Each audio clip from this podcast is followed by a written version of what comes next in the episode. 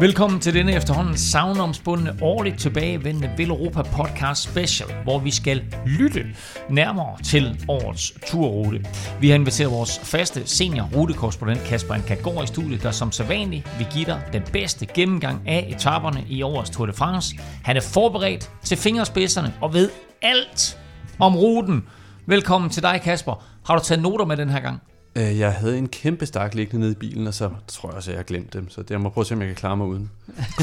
Også velkommen til to mænd, der ligesom jeg. Det meste af den kommende udsendelse her vil sidde med hagen nede på brystkassen i ren benovelse og imponerethed over, at du kan ruten udenad. Kim Plessner og Stefan Johus. Stefan, hvad glæder du dig allermest til i årets Tour de France? Naturligvis duellen mellem Pogačar og Jonas Vingegaard, altså hvem vinder, og det bliver utrolig spændende, tror jeg. Der er allerede meget historie, der har lidt op til årets clash mellem de to, men da jeg så også lige i forbindelse med den her udsendelse kiggede lidt på ruten, så slog det mig virkelig, hvor godt ruten egentlig ligger til Pogačar. Han har vundet, jeg tror det 5. etape, har han vundet før præcis den samme etape.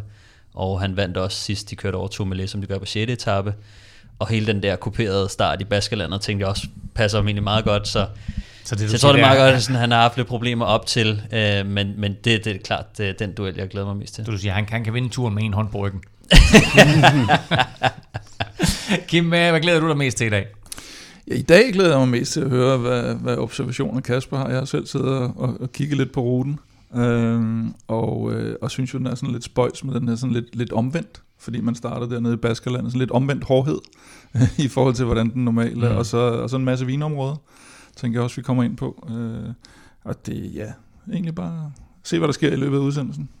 Vi skal naturligvis også quizze og har uddelt en kop til en af jer dejlige mennesker, der støtter på tier.dk. Uden jer, ingen podcast. Tak til alle jer, der har været med i lang tid, og velkommen til Visholm, Thomas, Siskmo, Andreasen og hey, Pingo. Nå, men det var efter sidste år. Det var et år siden. Han var med sidste år i podcasten, og han var med igen i år. Du kan faktisk, hvis du ikke vil støtte på tier.dk, så kan du faktisk også støtte os på en anden måde. Det kan du nemlig ved at besøge vores shop, hvor vi har introduceret månedens t-shirt i denne måned. I'm not doing it. Du finder shoppen på villeuropa.dk, og husk, at det er altså ved at være sidste udkald, hvis du skal have fat i den her t-shirt, som stammer fra Giro d'Italia.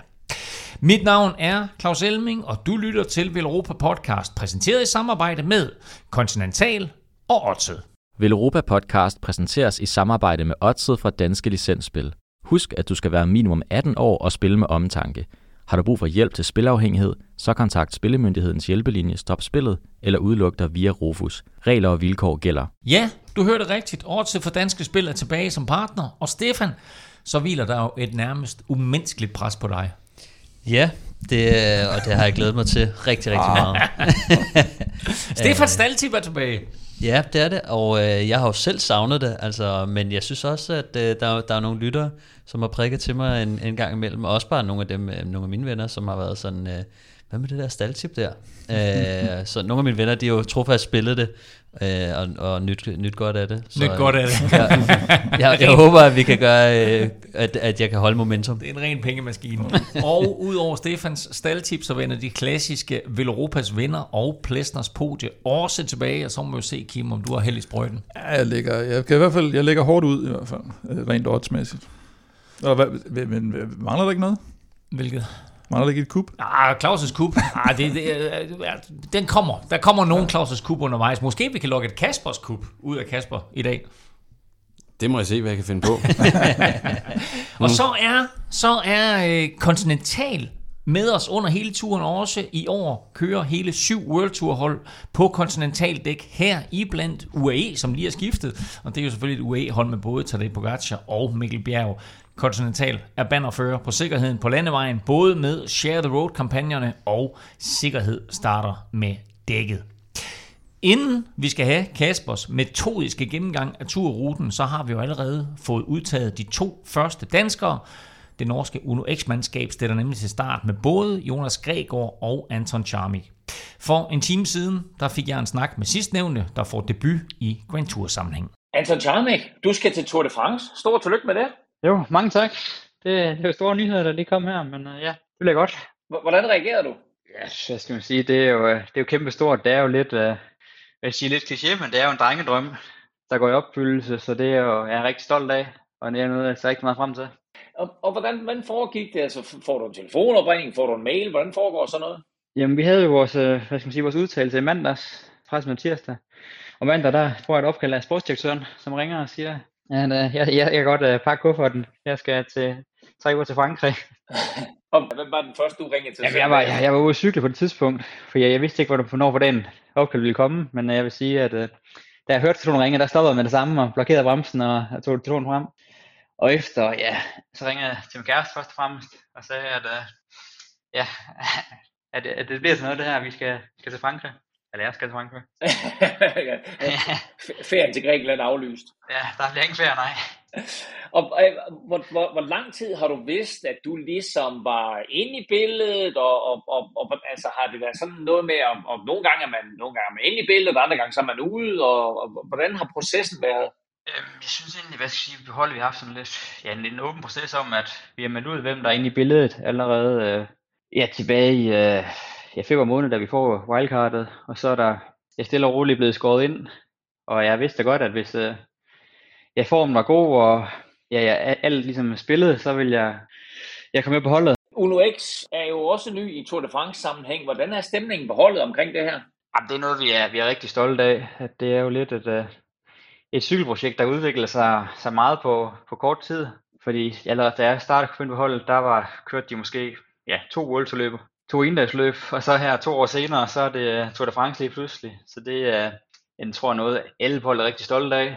Også noget, vi alle sammen føler lidt af en del af, fordi 7 af de 8 ryttere på holdet, det er jo nogen, der har kørt der flere år. Så er der lige Kristoffer, der kommer ind fra siden af, men ellers så er det jo nogen, der har kørt på holdet. Og hvad bliver din rolle sådan helt konkret i Tour de France? Ja, hvad skal man sige? Først og fremmest så skal jeg hjælpe de andre, at vi har Kristoffer til sprinteretapperne, og så Torstein og Tobias til bjergetapperne. Men derudover så håber jeg også på at ud og jagte nogle udbrud, få noget tv-tid på den måde, kan man sige. Og der har jeg, hvad skal man sige, ikke sat ringer om bestemte etapper, men jeg ser rigtig meget frem til etaperne i Massif Central midt i løbet, for jeg tror, der er gode muligheder for udbrud. Hvad er en succes for dig? Jeg tror, jeg skal gøre en god figur, og så vil jeg være tilfreds med det, men det er da klart. Man drømmer da om, at solen, månen og stjerner står rigtigt, og man sidder i det rigtige udbrud, og lige pludselig er der en etappesejr. Og er der, når du sådan kigger løs bogen igennem, er der sådan en etape, du på forhånd har sagt, der har jeg faktisk måske en chance for at komme afsted? Nej, jeg vil sige, at jeg tror desværre ikke, jeg er sådan en rytter, der kan sige, at den etape, den vinder jeg, som de store stjerner her. Jeg skal lidt mere se på omstændighederne, ramme det rigtige udbrud, og så det er egentlig bare med at være klar de dage, der er mulighed for udbrud. Ja, men det kunne godt være, der var en etape der i uge 3, hvor du tænkte, så nu er folk trætte, det her er min chance. Ja, hvilket nu, det kan være, det kommer. Du har jo ikke prøvet at køre et 3 ugers løb før. Hvordan forbereder man sig til det? Ja, altså det er jo egentlig bare at træne lidt mere, end man plejer. Lidt flere timer, og så meget af det er også bare, og jeg håber på, at kroppen responderer godt på det. Det er jo lidt uvist at køre 3 uger, og jeg synes, når man snakker med folk, så er det meget forskelligt, hvordan folk reagerer for at køre en Grand Tour. Så jeg er rigtig spændt på at se, hvordan min krop ligesom kapere at køre cykelløb i 3 uger i streg. Vi holder øje med dig. Hvornår tager I afsted? Vi rejser til Bilbao på tirsdag, så vi kan DM søndag, og så rejser 2 dage senere. Det ville også være fedt at have en rød-hvid trikot med, ikke? Ja, det ville vi ikke klage over. hvordan er det at sige, jeg rejser til Bilbao på tirsdag? Det føles lidt vildt, vil jeg sige. At det var jo lidt en drøm ude i horisonten tilbage, da vi fik wildcardet i februar måned. Og så, nu kommer den tæt på. Så det er klart, det giver da nogle sommerfugle i maven, men jeg ser rigtig, rigtig meget frem til det. Vi ser også rigtig meget frem til at følge dig og Uno X og din holdkammerat Jonas Gregaard og alle de andre danskere. Så tusind tak, fordi du havde tid til at være med her, Anthon. Velkommen. Det bliver spændende at følge Anthon Charmig, og ikke mindst hans debut selvfølgelig i Tour de France. Jeg synes, det er frisk nok, at du siger det der med, at han skal køre, når de andre bliver trætte i tredje uge. en ung Grand Tour-debutant. Det kan være, der sparer sig lidt. Ja, præcis. Jeg tænkte, det kan sgu også godt være, at han sidder lidt med det der. Men vi får se, og det er jo som han siger, det er jo nok først, når du har kørt sådan en 3 år, du ved, hvordan du responderer på det. Nu kan I tre ikke spare jer eller gemme jer, fordi nu skal vi. Kvise! Og det står jo 13, helt magisk står det jo, ja. Uafgjort, vel mærke, uden indblanding fra Henrik Elming. Men Elmgren. Til gengæld, velkommen i quiz-sammenhæng, Kasper. Du har jo vundet et par år i træk her, nu får du mulighed for at bringe dig foran, fordi hvis enten Kim eller Stefan vinder, så får de 1 point, men hvis du vinder, så får du 14. Okay. Og hvis du har lyttet med til Villeuropa Podcast, så ved du også, at vi har et format, der hedder Last Man Standing. Og det er det, vi skal spille i dag med alle tre, hvor I simpelthen på skift får lov til at gætte på et rigtigt navn. Og quizzen i dag er den evige toer. Okay.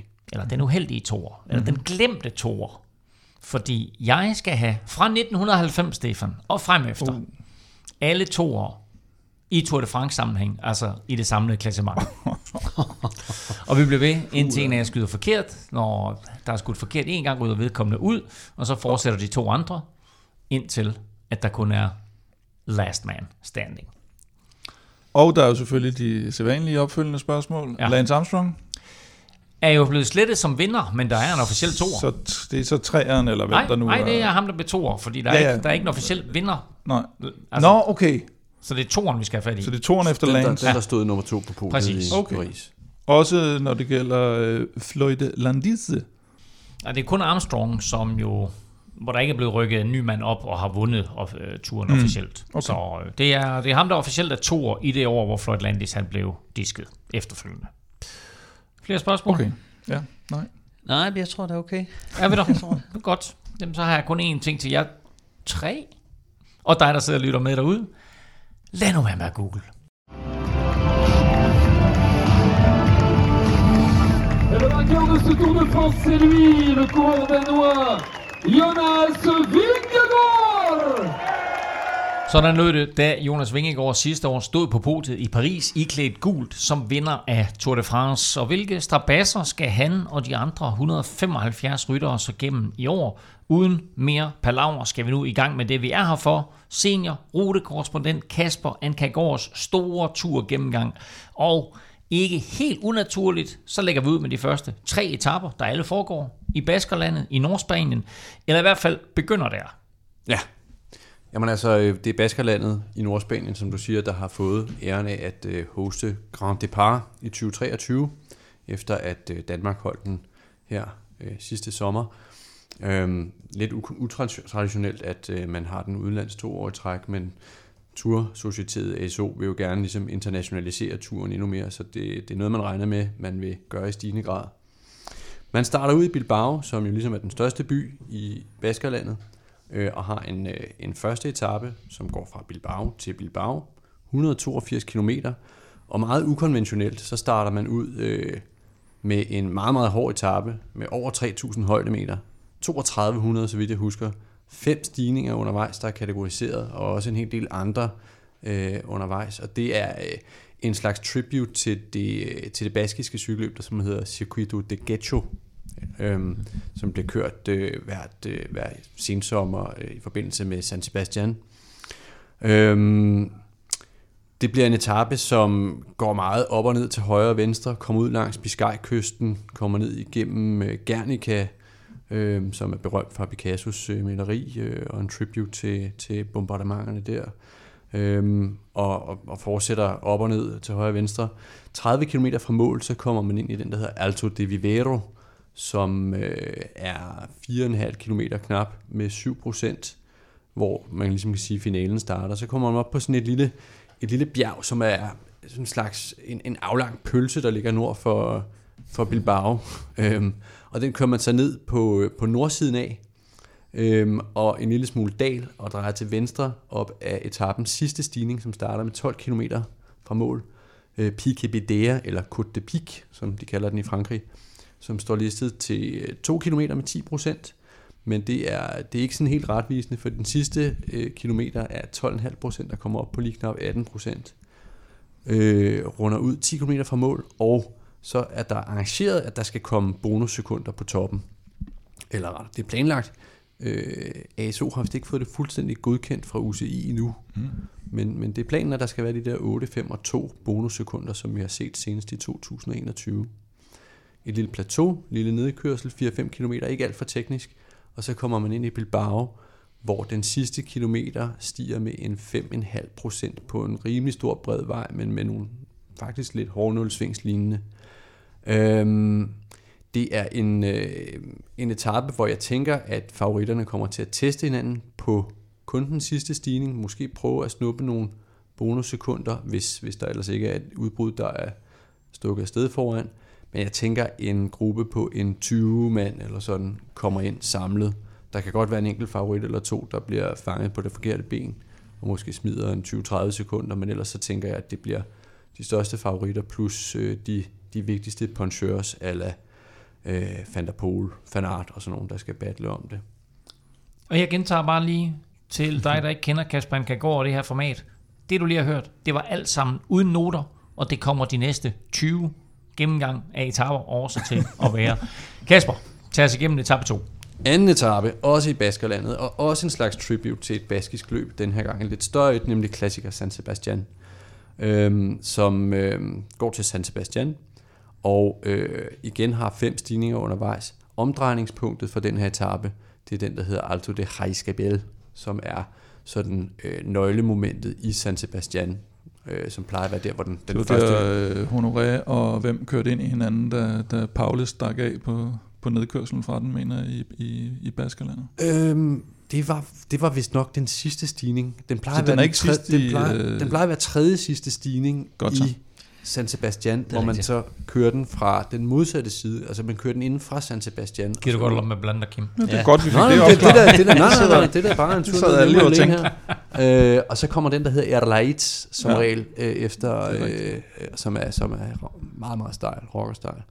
Men det er Jaizkibel, de kører som finalen her, som starter en 25 km fra mål. Og den er ligesom todelt. Den første halvdel inden et lille plateau er ikke noget sådan særligt at tale om, 4-5%. Og så de sidste 4 km er en 7%, men bliver ikke rigtig stejlere end det. Nedkørslen, især ned i bunden, er rimelig teknisk, og jeg er spændt på at se, hvad sådan en baskertype som en Pello Bilbao kunne finde på at lave på den her. Det vil være terræn for ham. Der kommer så 9 km relativt flade bagefter med en lille kigger undervejs ind til målet i San Sebastian. Og det jeg også skal sige, det er, at der også er bonussekunder på toppen af Jaizkibel. Så det er spændende at se, hvad favoritterne vil prøve at få ud af det her. Man kunne godt have en Pogačar i topform, fraregnet håndledsbrydere, det ene og det andet. Man kunne godt have mistænkt for, at ville prøve at gå efter alle de her bonussekunder, fordi han ved, at han måske kommer til kort i nogle andre henseender. Men ellers er det vel også meget i forhold til kampen om den gule trøje, ikke, de første par dage? At absolut. Der kan de her bonussekunder jo blive sindssygt vigtige. Jamen absolut. Og spørgsmålet er så, hvor meget favoritholdene vil sætte ind på at prøve at hente et eventuelt udbrud. Fordi det er så kuperet. Vi er igen op på næsten 3.000 højdemeter den her dag, at det vil koste virkelig mange kræfter at skulle holde et stærkt udbrud i snor. Og spørgsmålet er, om favoritholdene vil ligge og bruge så mange kræfter så tidligt i Tour de France. Det er nok i virkeligheden mest UAE, jeg vil have mistænkt for at gøre det, for at prøve at sikre Pogačar nogle bonussekunder. Men på den måde bliver de 2 første etaper nok i virkeligheden lidt en lakmusprøve på, hvad Pogačar egentlig mener at have i benene. Fordi mener han at have gode ben, så vil han gøre alt, hvad han kan for at tage de her bonussekunder og prøve at vinde etaperne, og mener han måske, at han ikke har så gode ben, så kunne eller det godt ske UAE lande sejle. Eller med, inden hans håndled er helt helet. Ja, det er spændende at se, hvordan han kommer ind i det her. Det er der ikke nogen, der ved endnu. Stefan, hvilken dansker vinder første etape, hvilken dansker vinder anden etape? Jeg har svært ved at melde dem alle sammen, ikke? Jeg tror, jeg har et godt øje til Jonas Vingegaard og Skelmose især til de første. Ja, som jeg ser dem, så ser det nemlig hårdt ud. Jonas sluttede sidste år i gult, og den gule trøje fra i sidste uge, den sidder på Skelmose, så det kan lige så godt fortsætte i gult. Ja, det er rigtigt. Altså, det er jo formstærke begge to, ikke? Så jeg tænker også, det er lidt der, den er. Men også til din pointe omkring om der er nogen, der kommer til at stikke afsted. Jeg tror mere, at den, der tager dem, altså den, der tager den gule trøje på den første etape, vil højst sandsynligt også være interesseret i at beholde den til næste, medmindre at det er Pogačar, som tvivler på sit hold i længden, eller Jonas Vingegaard. Så jeg tror måske, de to store favoritter er de eneste, som vil være villige til at smide trøjen.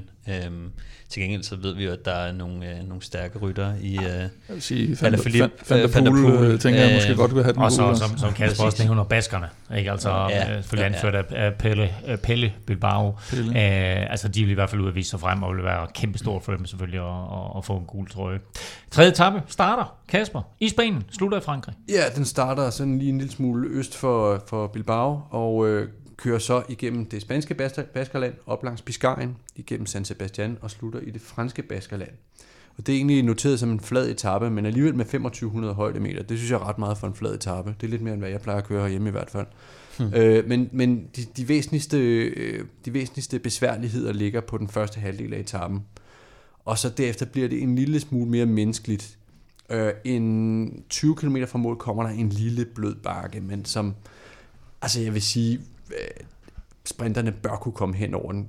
Jeg har dog alligevel tanker om, at et trekhold eller sådan for Mads Pedersen vil prøve at gå frem og skrue bissen på for at prøve at få sat nogle af de tunge drenge af, men de bør alle sammen overleve. Og så er der den her X-faktor med vinden ude fra Biscayen. Vi ved jo ikke, om det blæser den pågældende dag, men det kunne jo godt gå hen og blive en faktor på den her etape. Ja. Og det bringer os så tilbage ind i Frankrig, kan man sige, og anden del af første uge byder så på meget variation. Rytterne er som sagt tilbage i Frankrig, der er både kreds for sprinterne og for udbryderne, men jo i den grad også for klassementsfavoritterne. Ja, og på fjerde etape i første omgang for motorsportsentusiasterne. Det er på papiret en rimelig røvkedelig etape. Det er nok en af dem, hvor man skal gå ud og grave have eller sådan noget, hvis man skal nå det i løbet af juli. Fuldstændig flad og ikke værd at tale om andet end, at den slutter på sådan en lille motorbane uden for Nogaro. Så det bliver meget sjovt at se. Jeg synes, vi har set nogle gange i Vueltaen. Nogaro, tror jeg, det hedder. Ja, det kan du godt bilde mig ind. Det ved jeg ikke. Jeg har ikke lige kørt den.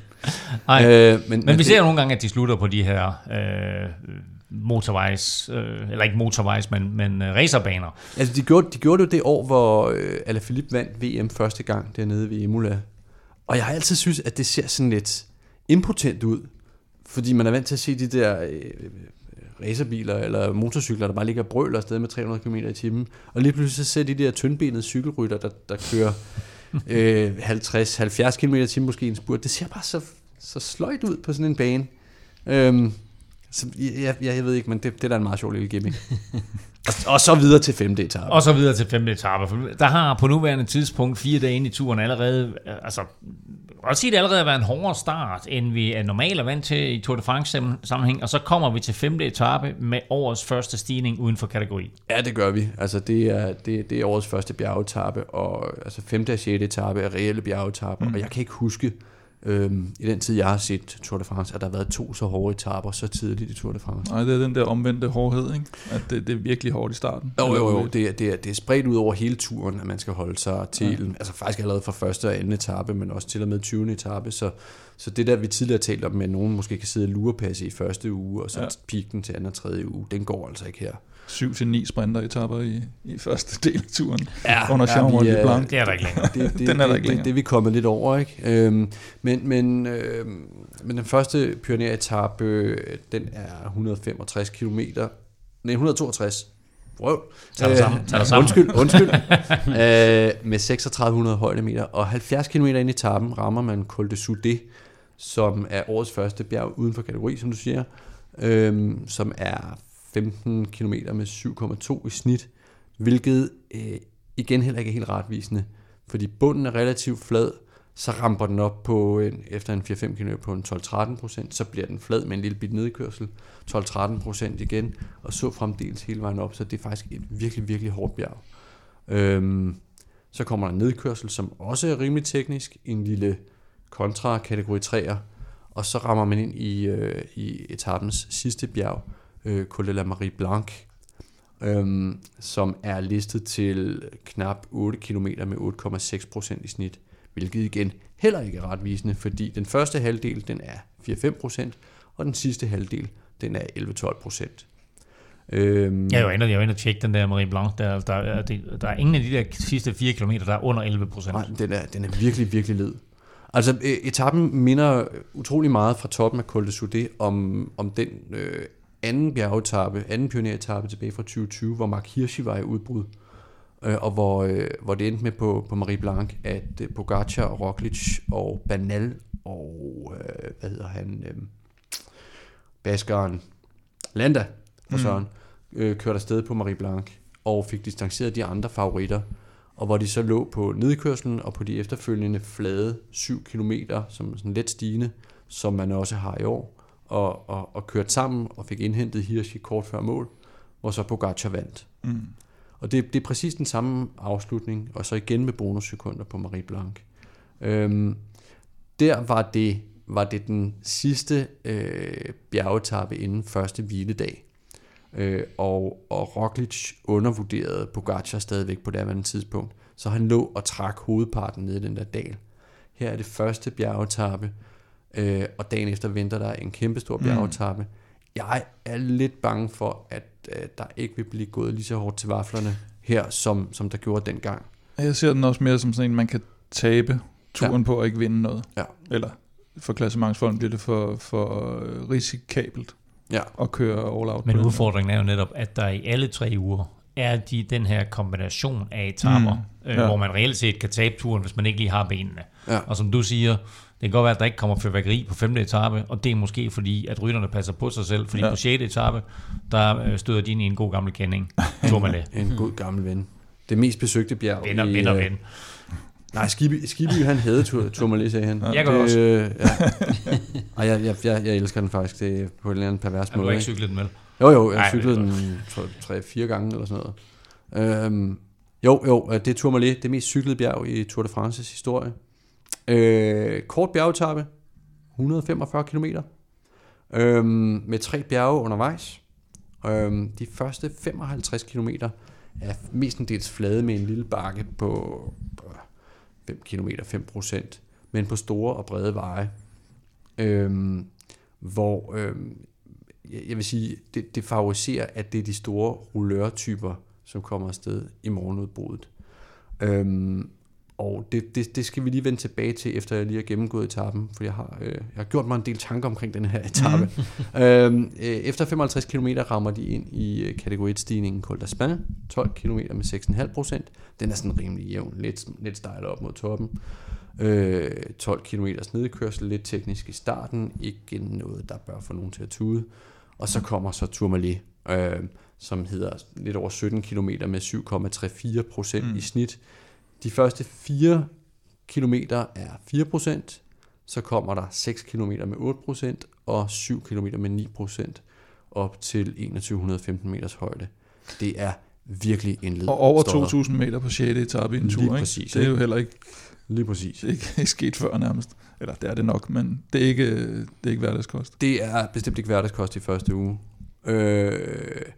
Så kommer nedkørslen, hvor de første 19 kilometer er rimelig tekniske, men også høj hastighed, og så et 10-11 km dalstykke, let faldende, hvorefter man så drejer til venstre op af hovedvejen, op mod kurbyen Courtrai, hvor de første 10 km er cirka 5% i snit. Halvvejs kommer der lige et lidt stejlere stykke med nogle hårdnålsving, men ikke rigtig noget, hvor favoritterne bør gå til angreb på hinanden på. Men 5 km fra mål drejer man så ind på en lille skivej op mod Cambask, hvor de første 3,5 km stiger med over 10%, og er rigtig, rigtig stejle.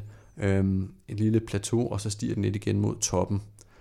Sidst man kørte den her kombi med Aspin, Tourmalet og Cambask, det var tilbage i 95 på den etape, hvor Casartelli døde, dog tidligere på etappen, og hvor Virenque han var gået i soloudbrud på en stort set hele etappen og vandt der på toppen. Og det er også den etape, hvor udtrykket den mørke muskel om Indurain stammer fra på Tourmalet. Jeg sagde, at jeg havde gjort mig en del tanker om den her etape. Den er sådan en, der kan blive lidt en dreng eller en pige. Konventionel logik vil sige, at stykket efter Tourmalet over mod det stejle stykke i Cambask eller i Courtrai, nok er for nemme at kontrollere, til at nogen rigtig vil gå til angreb udefra. Og derfor kan man godt frygte, at det bliver lidt stillstand, og favoritterne først rigtig rykker på hinanden på de sidste 5 km, hvor de 3,5 er rimelig stejle. Men dels så er der ikke særlig mange etaper i turen, hvor man kommer over 2.000 meters højde, hvor alt kan tyde på, at Vingegaard har en fordel i forhold til Pogačar.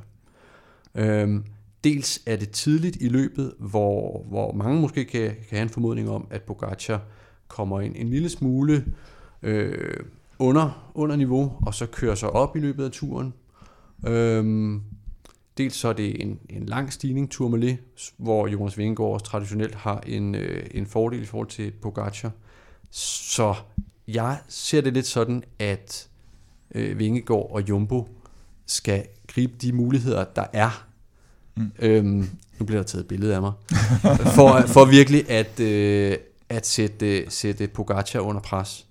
Så jeg har en eller anden våd fantasi om et scenarie, hvor Jumbo fra start af får sendt nogle af de lidt tungere klatrestærke drenge, som en Fanart, en Van Barle for eksempel, en Benot eller sådan noget, afsted sammen med et stærkt udbrud på det flade stykke, hvor jeg har svært ved at se UAE's rulledrenge helt kunne hive dem ind. Og at de så ligger ude som forposter. Enten så får de lov til at køre, hvilket giver en kæmpe fordel senere i løbet, som forposter Jonas Vingegaard kan køre op til, eller også så gør UAE alt, hvad de kan for at hive dem ind, men derved bliver etappen gjort desto hårdere, hvilket så igen også er en fordel for Jonas Vingegaard. Og så kommer de så frem til Tourmalet, hvor min vurdering er, at Jonas Vingegaard bør kunne sætte Tadej Pogačar. Hvis man kigger på nogle af de watt per kilo-analyser, der ligger ude i det dybe internet, så er det helt sådan gennemgående, at når man kommer på stigninger, der er over 850-900 højdemeter, svarende til cirka en halv times klatring, så ryger Pogačar af. Det bør han gøre. Så Tourmalet er sådan en mulighed, hvis de virkelig trykker den af, opad mod toppen, og så har en Van Barle, en Fanart eller sådan noget. Jeg så jo, jeg går ud fra, at du har set dokumentaren på Netflix. Wout van Aert, han rækker nok hånden op i bussen den morgen, tænker jeg, og siger, jeg vil gerne i udbrud. Ja, det kunne man godt regne med. Jeg tror, altså efter sidste år, kunne de alle sammen måske godt have lyst til at være den der forpost. Ja, ja. Jeg tror, det kunne være en meget sjov måde at køre etappen på. Så min pointe er, at hvis de virkelig går til vaflerne, og virkelig får timet den rigtigt, og sol, måne og vind og stjerner og det ene eller andet, så er det en etape, hvor de faktisk kan kvæle turen. De kan lukke turen på 6. etape. De kan tage adskillige minutter på Pogačar. Ja, altså det kan jo sagtens være om et par uger, jeg sidder og... Så kan man komme på sommerferie tidligere også, jo. Hvis, ja, præcis, og så kan man igen komme ud og grave have og alt det der, ikke? Ja. Behøver ikke. Men tænker du ikke, at den lange nedkørsel fra Tourmalet, der har Pogačar muligheden for at hente mig det tabte? Nej, jeg ser Vingegaard som en bedre nedkører end Pogačar. Jeg ser... Service han har Wout van Aert med. Og præcis, ikke? Altså, Tourmalet er så lang, at hvis de trykker den virkelig, virkelig hårdt af, op ad Tourmalet og for feltet til fuldstændig at splindres. Skal en Pogačar så sidde og vente på McNulty og Maika og hvem har I? For at have dem med til nedkørselen og så være 2-3 minutter efter Vingegaard på toppen af Tourmalet. Eller prøver han at følge ham så godt som muligt og så måske komme over toppen et halvt minut efter en Vingegaard, som så kommer til at sidde i hjulet på Fanart eller Van Barle eller Benot eller hvem ved jeg. Jeg har 2 ting faktisk. Den første, det er, i det scenarie, hvor Jumbo vil sende nogle folk ud, det lægger lidt op til, at UAE skulle være i en position, hvor de skal forsvare sig. Så det er ikke nødvendigvis jo. Nå, men altså, alternativet er, at man bare sender de bare Yates med, og så kan man sige, hvad synes I selv er sjovest, at vi har Sepp Kuss, eller hvem det skulle være med, og så har vi Yates med, og så kan man sige, jamen, så er der ikke nogen, der henter dem. Så hvis jeg var UAE, så havde jeg bare sendt Yates med, eller Soler med, eller et eller andet stærk bjergrytter med i det udbrud, og sige, jamen det er fint, så kører de bare. Ja. Altså, så er det, der er nogen, der skal forsvare, hvis det skal give mening. Men problemet er vel, at det er lidt flat i starten, og derfor så kan de der bjergrytter måske ikke helt Det er måske ikke dem, der rammer ud. Men det, det kommer meget an på, hvem der skal forsvare. Ja, altså fordi der skal være nogen, der skal forsvare, ellers så sejler udbruddet bare, og så kan man bare sætte en god rytter med i udbruddet. Ind i os, tænker jeg. Ineos kommer til at forsvare. Sidste sommer for eksempel. Vi kommer til at tale meget mere om den her etape, også når vi nærmer os i Tour de France sammenhæng i Villeuropa Podcast. Jeg er sikker på, I tre I kunne fortsætte for evigt om at se den her. Men og jeg har en sidste point, som er meget, meget vigtig også. Og det er, at det der med at sætte en forpost ud, eller anticipere, som er blevet det hotteste ord, ikke? Blev det i hvert fald i foråret. Send folk ud. Altså det er så sjældent, at man får noget ud af det efterhånden. Altså der er så mange, der sender nogen afsted, og det eneste, de når, det er, de når dårligt nok at give en flaske på vej op i det sidste bjerg. Altså de er, jeg synes, de er så... Van Aert, han gjorde det meget godt sidste år på den sidste bjerg. Ja, og så alligevel, altså hvad var det, altså han knækkede Pogačar på vej op i det sidste bjerg. Ja, jamen jeg siger ikke, at det aldrig nogensinde lykkes. Jeg siger bare, at med alle de gange, der sker, det er så sjældent, at det bliver gjort disciplineret, og uden en bagtanke på noget andet også. Altså det dengang, hvor man rigtig så effekten af det, det var dengang Bjarne, han virkelig introducerede det, hvor de stoppede jo på toppen af et bjerg, fordi det var så stramt her. Altså nu til dag, så kører de til den sidste stigning, og så får de lige lov at fyre en føring af på 500 meter, og så er det det. Og det er sådan, det giver jo ikke nogen mening. Altså, det kommer an på kvaliteten af rytterne helt klart også. Men ja. Men det har også en afskrækkende effekt nogle gange, ikke? Hvis man så nogle af pioneretapperne sidste år, for eksempel den med Mur de Péguerre, hvor både McNulty og Fanart lå ude foran, og sådan set faktisk stod og holdt kaffeklub på toppen af bjerget. De stod stille. Ikke? Altså, for Pogačar må det have været skrækindjagende at vide, at hvis jeg angriber og får hul til Jonas Vingegaard, så har han Wout van Aert stående deroppe. Han har lige drukket en kop kaffe og en Red Bull og tisset af, og så æder han mig på den der nedkørsel bagefter. Så ud over de ting, som vi rent faktisk ser, så er der også nogle psykologiske effekter, som vi ikke ser, men som man måske kan gisne sig til, ikke? Og så har du også Ventoux-etappen, hvor Wout van Aert han så bare fortsat og vandt etappen.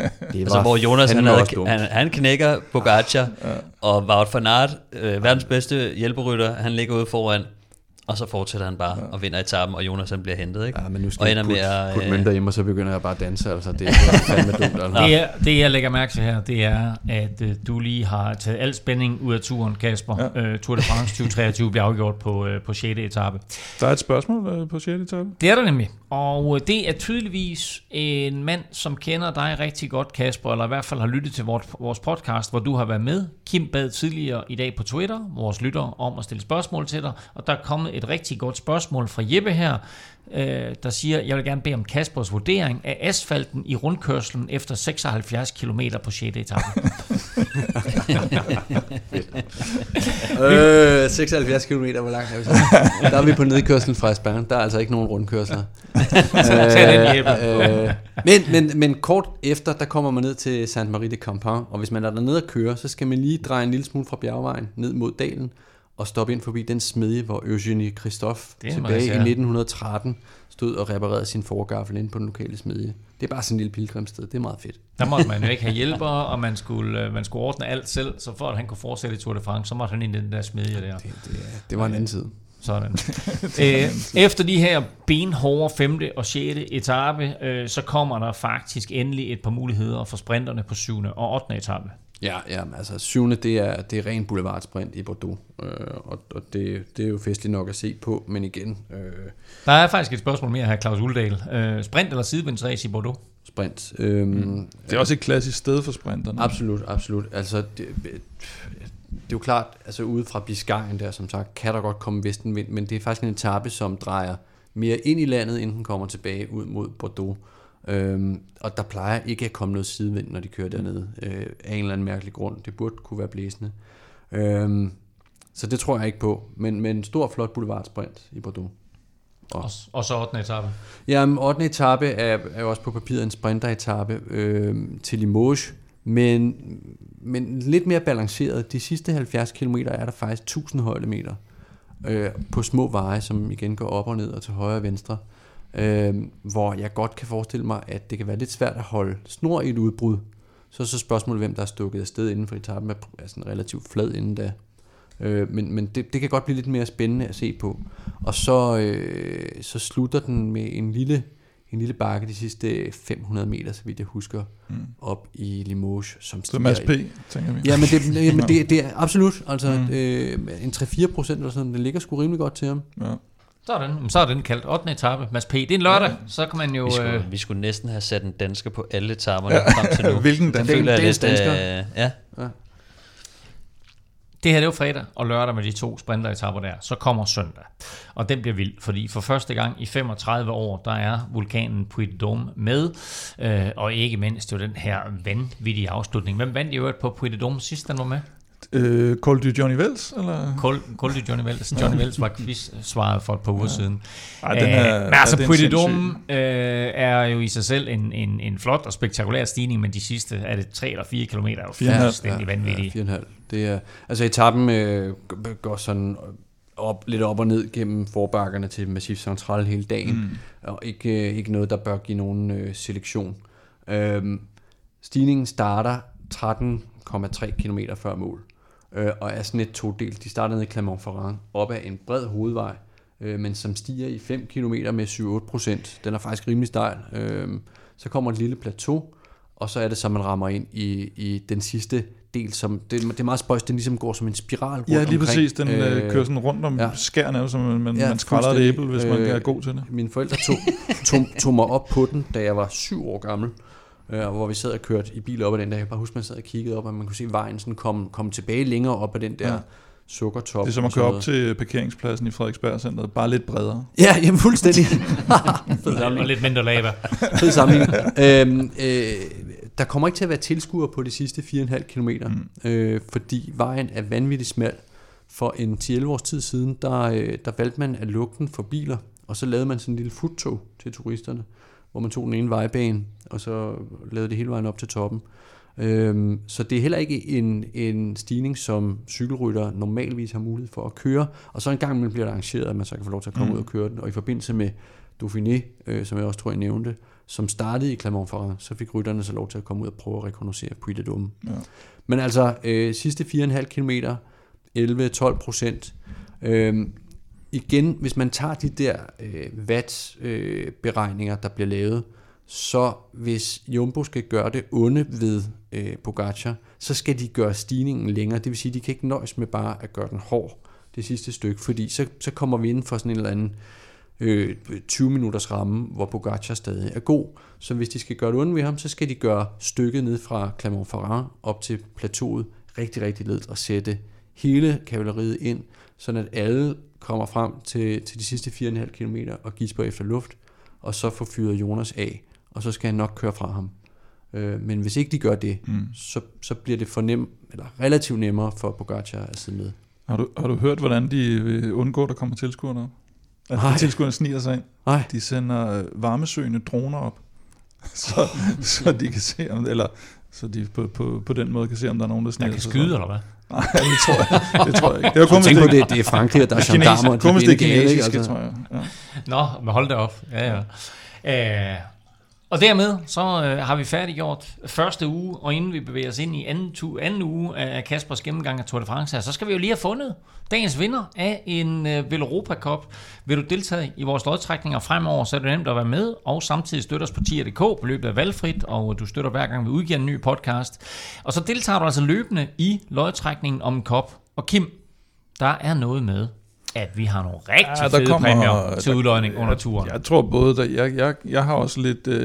nu er det ikke engang pulterkammer, nu er det faktisk bagagerummet af bilen, det er kommet ud i fra pulterkammeret, så nu er det der epicentret er. Og så har jeg hørt rygter om, at der måske også kommer nogle af de her hjelme, som vi jo havde lidt succes med inden turen fra Laser. Så meget mere om det senere. Laser, Kineticor, hjelme til udlodning under Tour de France. Vil du vinde hjelmen, så er det altså ind og støtte på tier.dk. Og blandt alle jer, der støtter på tier.dk, der trækker vi lige nu, Stefan, dagens vinder af en kop.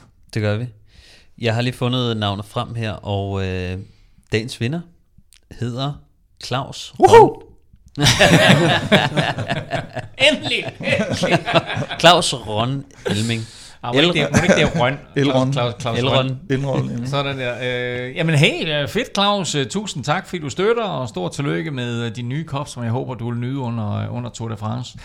Husk, at for alle vores lodtrækninger, der gør vi det på den måde, at for hver femmer, du donerer, der får du et lod i puljen, så jo større beløb, jo flere lodder, og dermed altså større chance for at vinde. Du finder link på både Villeuropa.dk og på tier.dk. Mange tak for støtten til alle, og naturligvis kæmpe stor tillykke til Claus. Sædvanen tro, at der var hviledag efter 9. etape, som mandag den 10. juli, der kan du godt finde noget andet og gælder til, end at se turen i fjernsynet. Til gengæld, Kasper, så er der cykelløb tirsdag for alle pengene. Ja, for pokker. I hvert fald for udbryderne. Det er en etape, som går fra Vulcania lige nord for Clermont-Ferrand og for Puy-de-Dôme, sådan en temapark omkring vulkaner.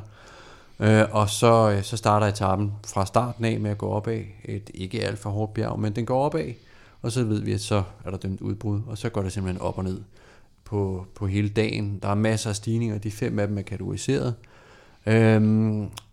Og så slutter det ned ad bakke i Soir. Hvad hedder den? Der er ikke nogen af etaperne, der er så hårde, at hvad hedder det, klassementsfolkene går til udbrud på den dag, medmindre der er en eller anden, der lige pludselig har dårlige ben efter hviledagen. Hvad ved jeg, det har man set før. Men jeg ser det faktisk som en mulighed for... Jeg tænker efter Puy-de-Dôme, så er det en af favoritterne, der har den gule trøje. Og det er jeg ikke sikker på er så bekvemt, hvis for eksempel man er Vingegaard eller Pogačar. Jeg tror faktisk, man gerne vil give den væk. Og så sådan en 10. etape, hvor der kommer til at være et brølstærkt udbrud af sted. Det er en god mulighed til at give trøjen videre til en eller anden. Hvilken dansker? Ja, men det er jo dem, der prøver, du kan bare trække en af hatten, ikke? Der er sgu så mange, altså. Så det tror jeg faktisk godt, man ville kunne se den pågældende dag. Men altså igen over 3.000 højdemeter, ikke? Det skal nok blive spændende. Og et meget, meget flot område i øvrigt med masser af vulkaner. Det bliver flotte helikopter. Masser af vulkaner lige frem. Ja, det er sådan et vulkansk område der i Massif Central. Puy-de-Dôme er jo en gammel vulkan, ikke? Og det er derfor, han er sikker på, at det bliver en udbrudsetappe. Maha! Den fyrer du af, det gjorde jeg ikke. Nej. Ja. Jeg lærer det bedste. 11. etape er på små 180 km, og den har sprinterne endelig sat kryds ved. Ja, med god ret, og det behøver ikke tale så meget videre om. Andet end at den så også starter i Clermont-Ferrand. Indregnet 9. etape, hviledag, 10. etape og 11. etape, betyder det faktisk, at man kommer til at have 3 overnatninger i den samme seng i Clermont-Ferrand, og det er sådan noget, jeg ved, rytterne synes er ganske dejligt. Og så prøver ASO også at promovere Tour de France sådan lidt mere grøn, for at undgå for mange transfers. Og hvis man kan lade alle de store lastbiler og så videre stå nogenlunde samme sted i 3 overnatninger, så har man da sparet noget CO2 der. Og det samme foregår egentlig også med starten i Bilbao. Det er også 3 overnatninger samme sted. I forbindelse med pioneretapperne bliver det omkring på, også 3 overnatninger samme sted. Og ligeledes ved anden hviledag ved Saint-Gervais, det er også 3 overnatninger samme sted. Så en lille luksustur. Jeg håber, Remy Cavagna han bliver udtaget for Quickstep, hvis de skal have 3 overnatninger. Så kan de bo hjemme hos ham. De brugte måske også CO2-kvoten sidste år i Danmark. Ja, det er rigtigt. Ja. Der er noget klimaaftryk, der skal betales af på. Ja. 12. etape, 169 km, slutter i Beaujolais. Og jeg fortsætter nu. Manden, der står med en tynde rødvin i hånden efter etappen, han er dansk, og han har overskæg. Ja, det tror jeg, du har ret i. Nå, videre til næste. Ja. 170 km gennem Beaujolais smukke vinmarkbeklædte bakker. Igen over 3.000 højdemeter. De første 65 km går op og ned. Sådan rimelig store bakker, vil jeg kalde det, ikke? Med sådan nogle kategori 3'er. Så kommer der en nedkørsel, så kommer der egentlig, hvad der på papiret kunne ligne en dal de næste 20 km. Men når man kigger det efter i sømmene, så er det fuldstændig savtakket. Og det er 400 højdemeter på totalt døde veje på 20 km. Jeg ved ikke, hvor mange danskere herhjemme, der har prøvet at køre 400 højdemeter på en 20 km træningstur. Så er det folk, der bor i Vejle eller oppe i Vedinge Bakker, der kan gøre det. Det er fandme meget, og det er svært at skulle ligge og kontrollere et udbrud ind på det stykke. Så kommer der 3 bakker hen mod slutningen i rap, som alle sammen er en 5-6 km lange.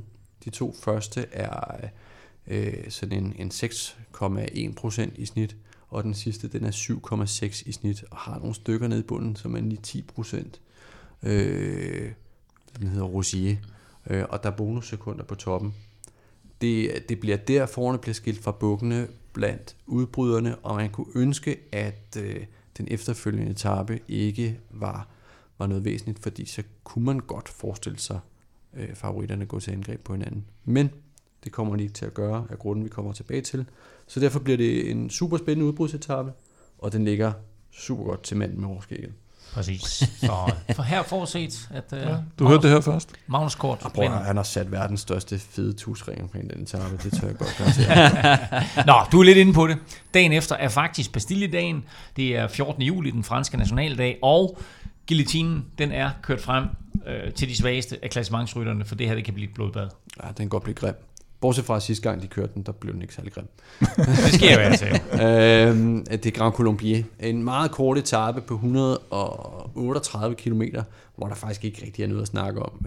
Andet end en lille blød bakke, som måske tager den værste positionskamp, inden de rammer foden af Grand Colombier, som er 17,5 kilometer med 7,1%. Men meget mere ujævn, end hvad de tal ligesom siger. Efter et par kilometer kommer der 5 kilometer med 9,5%, så kommer der et lille plateau, og fra 9 til 6 kilometer stiger den igen 9,5%, og så kommer et lille plateau igen, og undervejs er der sådan hele tiden drysset små stykker ud med 13-14%, så den er en virkelig urytmisk stigning.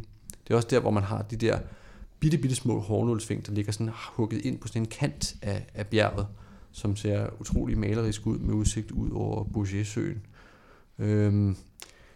Det er et virkelig, virkelig hårdt bjerg, som rytterne er næsten 3 kvarter om at køre, og derfor på papiret burde det være noget, der virkelig passer Jonas Vingegaard i forhold til Pogačar. Senest de kørte den i 2020, der skete der ikke rigtig andet, end at en rygskadet Banal droppede af, og så blev der ellers kørt sådan en procession op til toppen, hvor så Roglic og Pogačar spurgte, om det var Pogačar vandt. Men på papiret, men der var Pogačar vel også i problemer, ikke? Nej. På Gran Colombia? Nej. Sidst? Nå, okay. Det var, så han skulle... Hvad var det så for en, hvor Superman Lopez han vandt? Det var på Col de Soudé, som vi vender tilbage til. Det er den, jeg får ikke sendt med. Ja. Men igen, den slutter også i 1500 meters højde, og vi er så relativt langt nede, at der bør han være relativt mindre i problemer. Jeg tror stadigvæk, at en Vingegaard bør kunne tage 30-40 sekunder på ham der. Igen ud fra de der beregninger. Og jeg regner med, at Jumbo kommer til at køre den fuld smadret og sende ham afsted som en raket. Så det bliver ikke den samme afslutning som sidst. Det kan jeg simpelthen ikke forestille mig. Mega spændende med Grand Colombier. Jeg har selv lige været i det område i Frankrig nede at cykle med cykelnerven, og jeg cyklede det meste af 14. og 15. etape, og så hele 17. som vi kommer tilbage til, Stefan, med Col de la Loze. Og jeg vil bare lige sige, at 14. etape, som vi kommer til nu, den slutter altså med Col de la Ramas, og så Col de la Chouplan. Og så er det på en eller anden måde lidt op til rytterne, hvor vildt det skal blive. Ja, det er virkelig to hårde stigninger. Etappen inden da, igen, vi er væsentligt over 4.000 højdemeter på den her etape. Jeg tror, vi er oppe på 4.300-400 stykker. Den første halvdel af etappen er med 4 mindre stigninger, hvor de 2 dog er kategori 1. Og igen, det går opad lige fra start af. Så det betyder altså bjergrytterudbrud og nogen, der skal ud og prøve at lave noget vildt. Måske være nogle forposter, nogen skal score en masse bjergpoint på dem, men der er virkelig mange af den her dag. Og så anden halvdel af etappen er de her 2 store stigninger. Ramas, som er 14 km med 7%, men som du også kan bevidne, så er det de første 2/3, der er de hårdeste. Og så op mod toppen flader den lidt mere ud, men der kommer altså nogle stykker, sådan 2/3 inden, som er sådan 10%. Og nedkørslen er heller ikke for tøsedrengen, indtil man så kommer ned i dalen, som er 10 km flad inden Juplanen, som så er 11,5 km med 8,5%. Sådan lidt Alpe i statistik, ja, men hvordan i forhold til altså, kørsel? Direkte ud af byen Samoens, hvor de drejer sådan skarpt venstresving opad, der er den faktisk rimelig stejl, men så flader den lidt ud. Og så den sidste halvdel, de sidste 6 km, er næsten 9,5%. Jeg synes faktisk, den er hårdere, end tallene lyder som. Og det ved jeg, hvad dit indtryk er. Jeg synes, den er benhård. Jeg synes, den er nu er det ikke det samme for mig som en professionel rytter, men bare det, du har Ramas i benene i forvejen, og så rammer Chouplan, og så du ved, man sidder der, man er lidt presset, og så kommer de sidste 6 km, hvor man aldrig får et hvil. Det bliver bare ved. Sindssygt led, altså. Det var der, hvor Lance Armstrong gik ned i 2000, den der etape, hvor Pantani var gået ved det der lange galmandsudbrud, hvor Lance Armstrong så endte med at gå ned faktisk mest alvorligt i hans 7-års regeringsperiode. Der er muligheder for at lave noget med nogle forposter og det der flade stykke inden Chouplan. Jeg tror det altså ikke, og det plejer de altså ikke at gøre. Jeg tror, de har så meget respekt for Chouplan, at det bliver favoritternes kamp mod hinanden der. Og der kan altså virkelig godt blive lavet nogle forskelle der. Hvad vi også skal tale om, det er så nedkørslen. Og der vil jeg lige sige, at jeg kørte både nedkørslen, og så dagen efter kørte jeg faktisk op af nedkørslen, og der var den altså væsentligt behageligere at køre nedad. Ja, også fra, at den er rimelig led. Altså. Jo, men hvordan med det her, nu har vi lige haft Schweiz rundt, Genometer, nedkørsel. Er det sådan en her, hvor der kan komme noget tale om noget sikkerhed og sådan noget på den her nedkørsel? Ja, den er farlig. Ja. Det er den altså. Der er nogle sådan meget ukurante sving, stejle, altså 10% med mærkelige hårnålsving og sådan noget. Sidst de kørte den i et større løb, det var i Dauphiné i 21, hvor Geraint Thomas blandt andet styrtede på nedkørslen. Mm. Den dag var Padun vandt foran Vingegaard. Padun. Memory lane. Ja, altså hvis man havde kendt til Gino Meters tragiske uheld, ikke, da man lavede ruten, så havde man, tror ikke man havde lavet den her. Mm. Ja, det synes jeg, den er for farlig til. Jeg tror stadig, at man vil stå fast på, at der kan være nedkørsler i finalen, men den er virkelig teknisk, den her. Måske den kan neutralisere. Nu har vi jo set Adam Hansen der for rytter. Foreningen havde altså at være meget vokal og samle rytterne og sådan noget. Man ved ikke om... Altså, det er en nedkørsel ned mod skisportssted, Morsinen, ikke? Altså, nu ved jeg ikke, hvor meget man kan nå at ændre, og Morsinen har også betalt for at være målby, men man kunne principielt godt lave afslutningen på toppen af Chouplan. Så tror jeg mere, at de neutraliserer den, fordi, som du siger, de har betalt for det, sådan noget, de skatter ned. Altså det kommer de, tror jeg. Sådan noget, hvor man neutraliserer nedkørsler, så bare tager stopper tiden på toppen, og så er der nogen, der kan køre ned og spurgte om det, hvis de har lyst. Ja, et eller andet. Altså, det er jo en meget klassisk afslutning på en bjergetape i turen. De har kørt den masser af gange, og rytterne, altså både i turen og i Dauphiné og andre løb, så rytterne er rimelig bekendt med den her nedkørsel. Så jeg tror altså, at ASO vil insistere på, at den skal gennemføres som planlagt. Men jeg synes også, det der med nedkørsler, ikke? Der er den ting, som man som rytter synes, der er farlig, eller sådan lidt, det er, når den er utraditionel. Altså, alle kender en standardstigning med hårdnålssving, med godt udsyn osv. Det kan nogle gange være lidt ubehageligt at køre nogen, som er meget mere utraditionelle, altså hvor at det skifter meget. Men som den der i Schweiz rundt, det synes jeg, det er sådan mere farligt, fordi du kører så hurtigt på den stigning, og altså svingene er noget, du bliver komfortabel med den, men når der så er nogle stejle afgrunde, altså, og du kommer op i rigtig høj fart, så begynder det faktisk at blive rigtig farligt, fordi at du kan sagtens styrte på en nedkørsel, i en teknisk nedkørsel i Frankrig, hvor at, altså, man styrter, og det kan godt være, at man styrter, og man slår sig, men det er ikke sådan, altså jeg synes, der er væsentligt mere sådan sikkerhed over det. Det er en god pointe, fordi du når ikke op på de 100 km i timen, som man gjorde i Schweiz rundt. Den er teknisk, den her, og svingende hårdnålsvingene kommer sådan lidt arytmisk. Og man sidder hele tiden med hånden på bremsen, altså du skal hele tiden, du når aldrig sådan rigtigt at blive komfortabel og komme op i fart i lange stretches, og særligt ikke hen mod åbne, kan man sige, afgrunden. Der er jo som regel altså autoværn og sådan. Ikke for at sige, at det ikke er farligt overhovedet. Jeg siger bare, at jeg synes lige kombinationen fra Schweiz rundt måske er lidt anderledes. Hvor hvis det går galt, så går det også virkelig galt. Ja, i Schweiz. Nu er det dig, der har kørt den senest, men husker du ikke også som, at altså, det er ikke fordi, man sådan kan risikere at falde langt ned. Altså, hvis man ryger det, ud det i overholdsningen. Det lader du ikke mærke til. Modigt. Nej, som jeg husker den, så er den stejl på tidspunkter nedad, men også, som Stefan lidt inde på, meget, meget arytmisk. Altså de der hornålsving, der kommer, de kommer sådan lidt, og så kommer der lige 2-3 stykker i træk, og så kommer der et langt stykke, hvor man så kan bygge fart på, og så kommer der et par sving igen, så det bliver sådan hele tiden. Man når ikke ind i en rytme, og derfor så tror jeg faktisk også, Stefan ret i, at den bliver ikke så farlig som de der, hvor man virkelig kan opnå høj fart, men det er de gode tekniske ryttere nedad her, som får en fordel. absolut. 15. etape, den sidste før anden hviledag, den bliver altså også fed. Og der har vi mål på toppen i det, der hedder Saint-Gervais Mont Blanc, men også kendt som Le Betex. Ja.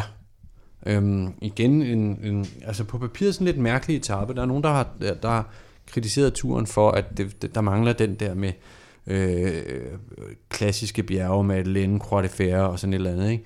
Men det er så sådan en etape, der har masser af små stigninger. Egentlig ikke sådan en klassisk alpeetape, men mange små irregulære stigninger. En tredjedel inden, der kommer den, der hedder Froclaz de Montmain, som de ikke har kørt så tit. Og tallene er ikke sådan særlig voldsomme, men de sidste 2,5 km op mod toppen er altså 11-12% igen. Og så en rimelig tricky nedkørsel, men nok for langt fra mål til, at de rent faktisk vil gøre noget ved det. Det første nøglepunkt er den, der hedder Croix Frie, som er 11,3 km med 7%, som er sådan den sidste store stigning inden den egentlige finale. Og der kommer midterstykket, som er sådan 8-10% også. Kort nedkørsel, så kommer den, der hedder Col de Soudé, som i sig selv ikke er noget at tale om, men det er sådan, det fortsætter ligesom et eventuelt angreb fra Croix Frie. Og så en nedkørsel ned til et sådan et underligt plateaustykke på bred vej ned gennem Megève, men hvor man godt kan have placeret en forpostrytter ude, hvis man er ude på en narstreger. Og så kommer det sidste nedkørselsstykke ned af den, der hedder Côte de Domancy, som de skal køre på enkeltstarten opad, som er ret stejl og med nogle irregulære sving nedad. Senest de kørte ned af den i turen, det var 2016, hvor de havde den samme finale, som de har nu her, hvor Bardet brugte den som affyringsrampe, hvor jeg mener, at flere indhjørsryttere var nede at ligge, fordi det var regnvådt på den etape. Så angreb han på etappen og bridgede op til, var det Charelle eller et eller andet, og fik så et forspring hen til den sidste stigning. Der kommer 2 kilometer flade, inden man så rammer ind på den sidste stigning, som er en dobbeltstigning, hvor de første 2,7 km Côte des Amarants er næsten 11%, men op til 17-18%. Og der vil jeg bare lige sige, at jeg skrev lige kort sammen med Dennis Ritter, fordi jeg havde kørt den der Betex der, og så spørger Dennis, var I oppe af den lille rampe der, og i starten af Betex, så skriver jeg ja, der var vanvittig hård. Så skriver Dennis, ja, det kan du snakke med Rolf om, han var nær ikke kommet igennem. den er sindssygt stejl, ikke? Altså, det er en kategori 2, der går over i en kategori 1 nærmest. Lige præcis. Altså, ja. Der kommer 1 kilometer ned og 1 kilometer flad, og så går de i gang med den sidste stigning, som er 7 kilometer med lige knap 8%. Starter lidt stejl ud, flader lidt ud, og så de sidste 4 kilometer op mod toppen er sådan noget 8-9, og så det aller sidste stykke, det er op mod sådan en lille bitte parkeringsplads, hvor den faktisk, jeg husker den som over 10%, hvor der har de altså ondt i benene, når de skal op der kører de sgu langsomt. Det var der, hvor Bardet vandt senest i 2016, og kørte sig på podiet. Fed etape. Jeg er spændt på at se, hvor meget favoritterne vil rykke på sig. Der var hviledag dagen efter. Ja, men præcis. Ja, men det kunne godt og som du siger, incitere til, at det er afslutning på toppen, og de sidste 3 kilometer i hvert fald, de er altså hårde. Ja. Så der kan godt lave. Og igen, altså, hvis man tør som klassementsfavorit, give den gas der i bunden eller betægt de der 2,8 km eller meget det er, med de der 11%, så kan der altså også skabes forskel der. Ja. Hvis vi skal tage ud for Dauphiné, så vil jeg sige, så tør Jonas godt og angribe på alt, hvad der rører sig. Det er først og fremmest også ret imponerende nu. Det er først lige gået op for mig. Jeg har siddet og fulgt, hver gang Kasper han snakker, så har jeg siddet og fulgt på min egen computer her med etaperne. Så googler lidt. Og så tænker jeg sådan... Jamen, du er stadig ret meget on point, og det vil jeg bare sige, det er jo imponerende. Som altså, det gik først op for mig, hvor du sidder som sensor simpelthen, og ja, tjekker lige. Ja, så meget vil jeg ikke sige det, men lidt interessant faktisk, fordi for Col de Aravi, der er ret langt til den sidste stigning, og som du også sagde, at sende nogen afsted der, så tror jeg også, altså, fordi at du har ikke så meget sammenhængende stejl bjerg til favoritterne, så kan jeg også godt se for mig mere det der med, at måske nogen lidt udenfor, måske ikke top 2, men nogle af de andre prøver at køre sig ind i kampen ved at satse lidt og køre ud fra fra den, ja, det er jo så den tredje sidste stigning, men reelt set kun den anden sidste stigning, ikke? Jo. Så måske knap så meget en favoritkamp, fordi at der er, hvad er der her? Der er fra toppen af den stigning, der er en 50 km næsten, ikke, til det sidste bjerg. Jo, det er det lav. Altså man kan sige, hvis det nu var sådan en konventionel bjergetappe, hvor man havde et stort bjerg, og så nedkørsler direkte op på det sidste bjerg, så det ville give de største favoritter incitament til at turde angribe udefra, ja, men de lidt dårligere rytter, altså lad os sige sådan noget top 4-10, de vil bare blive skrællet af på et eller andet tidspunkt, ikke? Men når man så har lavet sådan en rute, hvor der er noget dal, og der er nogle muligheder for at lave noget strategi, så kan man få et cykelløb, hvor der sker noget lidt mere uventet fra de lidt lavere rækker. Det er spændt på at se, om sker. Altså, det er jo... Det, kan og også det er jo sådan en klassisk etape, hvor der kommer to løb i løbet. Altså, der kommer ja, det er jo også det. Jeg tænker også bare mange gange, så det der med, om de åbne stykker, betyder også ret meget, altså i forhold til at køre afsted. Altså, nu handler det også meget om vindretning og sådan noget, ikke? Men typisk de åbne stykker kan måske godt være lidt mere hårde at lave noget på, fordi at man kommer ud og blæse. Det er sjældent, at der er direkte medvind. Ikke? Jeg tror ikke, at klassementet kommer til at gøre noget, før de rammer Le Betex. Og de første 3 kilometer og de sidste 3 kilometer på den bliver der, hvor det sådan at... Altså mod... Hvis vi ser, om der er nogen, der skal køre på de første 3 kilometer, og så ser vi, om der er nogen, der har lyst til at angribe på de sidste 3. Det her det er en skælmusdag. Det sådan, kan jeg mærke. Det vil vi gerne til den for. Ja. Inden vi går videre med den tredje og sidste uge af Kaspers tur gennemgang, der skal vi også lige høre fra den anden Uno X-dansker. Stefan fik nemlig en snak med sin gamle buddy Jonas Gregaard om at være tilbage på den største scene og spurgte ham, hvornår og hvordan han fik at vide, at han skulle være med i turen. Jeg har da fået indikationer, og faktisk for lang tid siden, sådan at jeg godt kunne have fokus på det, fordi det bliver du nødt til også og vælge nogle rytter, der ligesom kan forberede sig 100% til det. Også at være på højdelejre og så videre, og så meget tid, jeg har været væk på træningslejre og sådan noget. Det er jo også en del af forberedelserne, ikke? Altså, man sidder jo ikke 3 uger oppe på toppen af et bjerg, hvor der sker 0 ting, altså for sjov.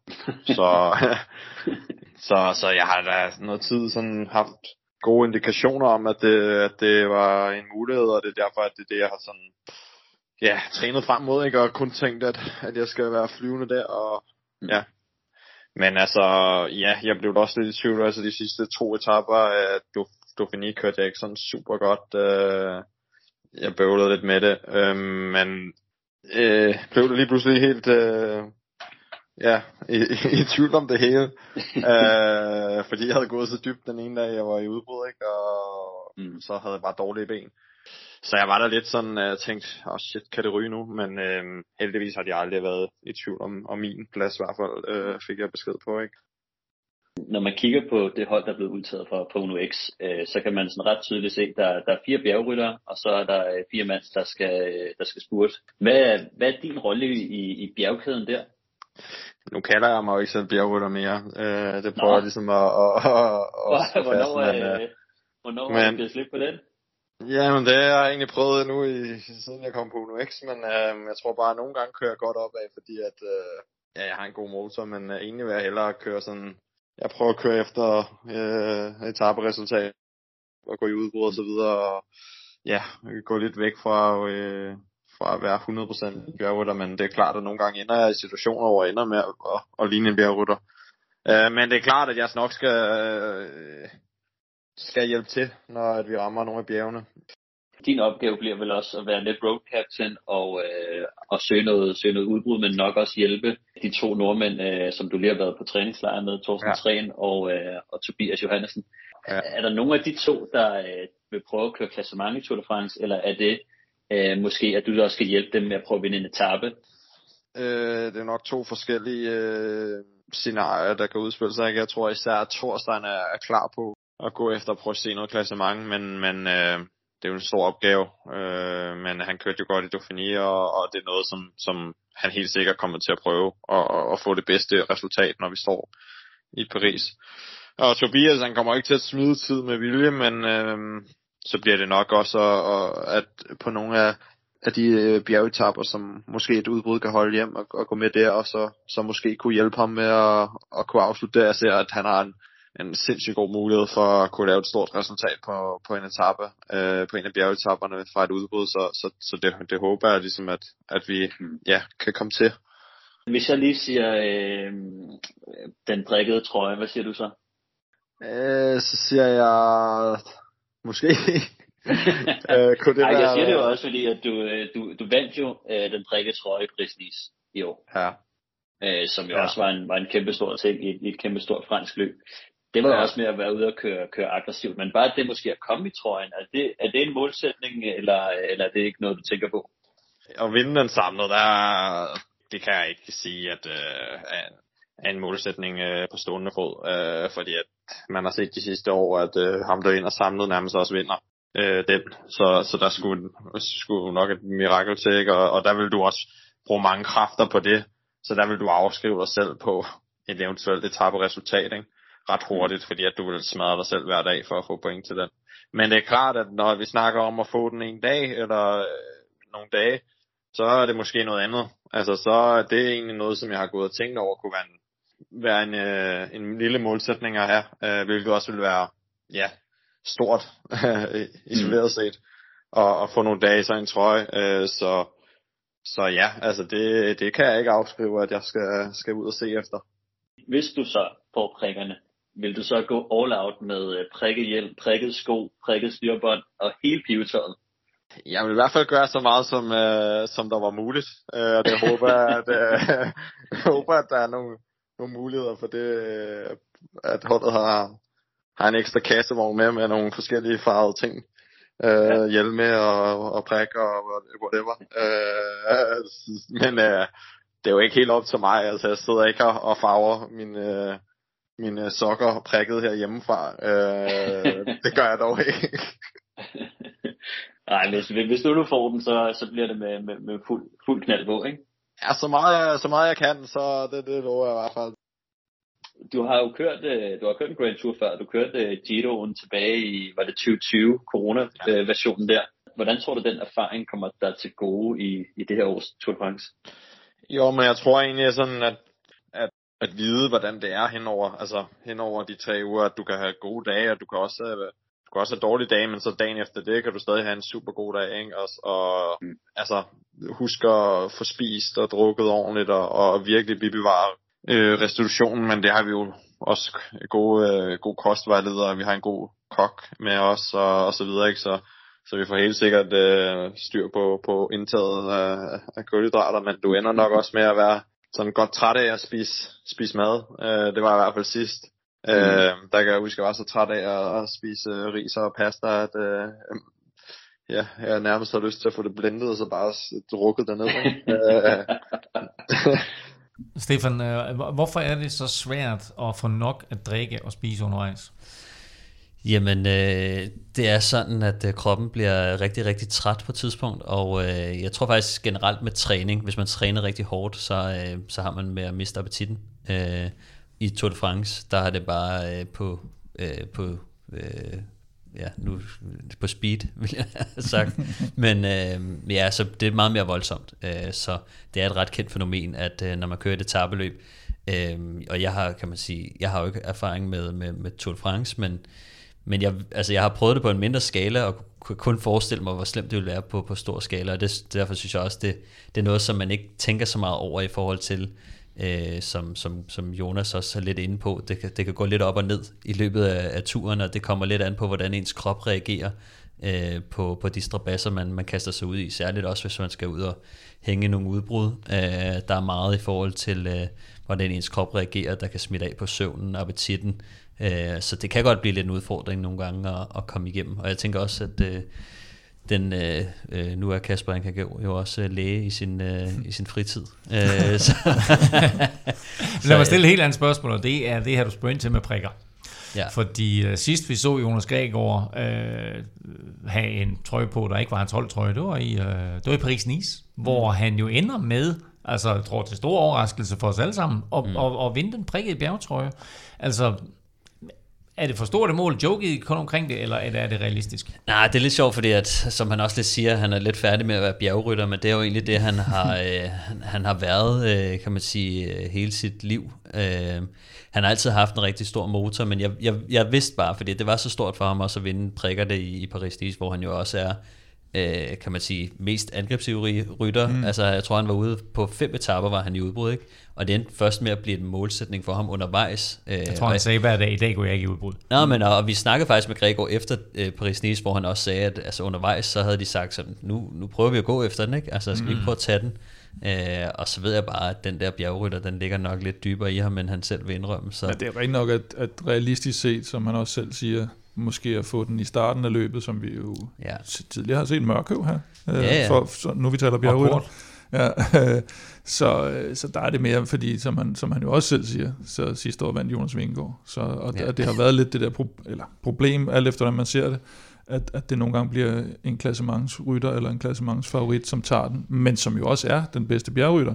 Men må det ikke Thibaut Pinot, han gerne vil? Jeg skulle lige sige, det bliver en Gregaard. Men jeg kan også godt lide at både Gregaard, men også som vi hørte på Charmig, de har lidt den der, så lad os nu se. Altså der er også lidt plads til at drømme, som jeg synes er ret fedt. Men det er måske egentlig også den mentalitet, der er kommet ind hos de danske ryttere. Nu har de pludselig set, at der er ikke bare en eller to, som kan klare sig godt. Der er rigtig mange, og hvis det står til dig, Kim, så har vi jo 14 ryttere med i årets tur. Er vi nede på 13 nu? Nej, jeg har hele tiden sagt 13, men jeg var oppe på 13-14 på et tidspunkt. Men, ja. Rigtig spændende i hvert fald at følge både Gregaard og Charmig, og vi holder selvfølgelig skarpt øje med også, hvor mange danskere vi ender med at få med i Tour de France i år. Efter hviledagen, der vil det være en god idé at få gang i stængerne med det samme, fordi der kommer turens eneste enkeltstart, og Kasper, det vil være synd at kalde det guf for enkeltstartsspecialisterne. Nej, jeg tror heller ikke. Ganna, han var særlig meget i tvivl om, at han skulle køre Giroen og bygge op mod VM, og så ellers bare sidde og se Tour de France og spise solvandsis, ikke? Altså, det er absolut en jeg vil ikke kalde det en 100% bjergenkeltstart, men alligevel 22 km med 650 højdemeter på. Det er delt med meget. Etappen starter fladt ud de første par kilometer, og så kommer der sådan en lille led bakke, knap 1,5 kilometer, 1,3 med 9,2%, som kommer op på 11-12%. Og så kommer de op på sådan et lille plateau, sådan en let faldende nedkørsel, som er på rimelig brede veje, med rimelig god oversigt, 3-4%, hvor man virkelig kan få noget ud af at have sin enkeltstartcykel og sin aerodynamiske hjelm. Og så derefter kommer der sådan en 8 pivende flade kilometer med nogle enkelte skarpe sving, men det er virkelig noget for tonserne. Og efter 16 kilometer, altså det vil sige med 6 kilometer til mål, der rammer man sig ind i den her Domancy, som du jo også kørte, ikke? Vi kørte faktisk ikke den del af Domancy. Okay, men ikke lige der.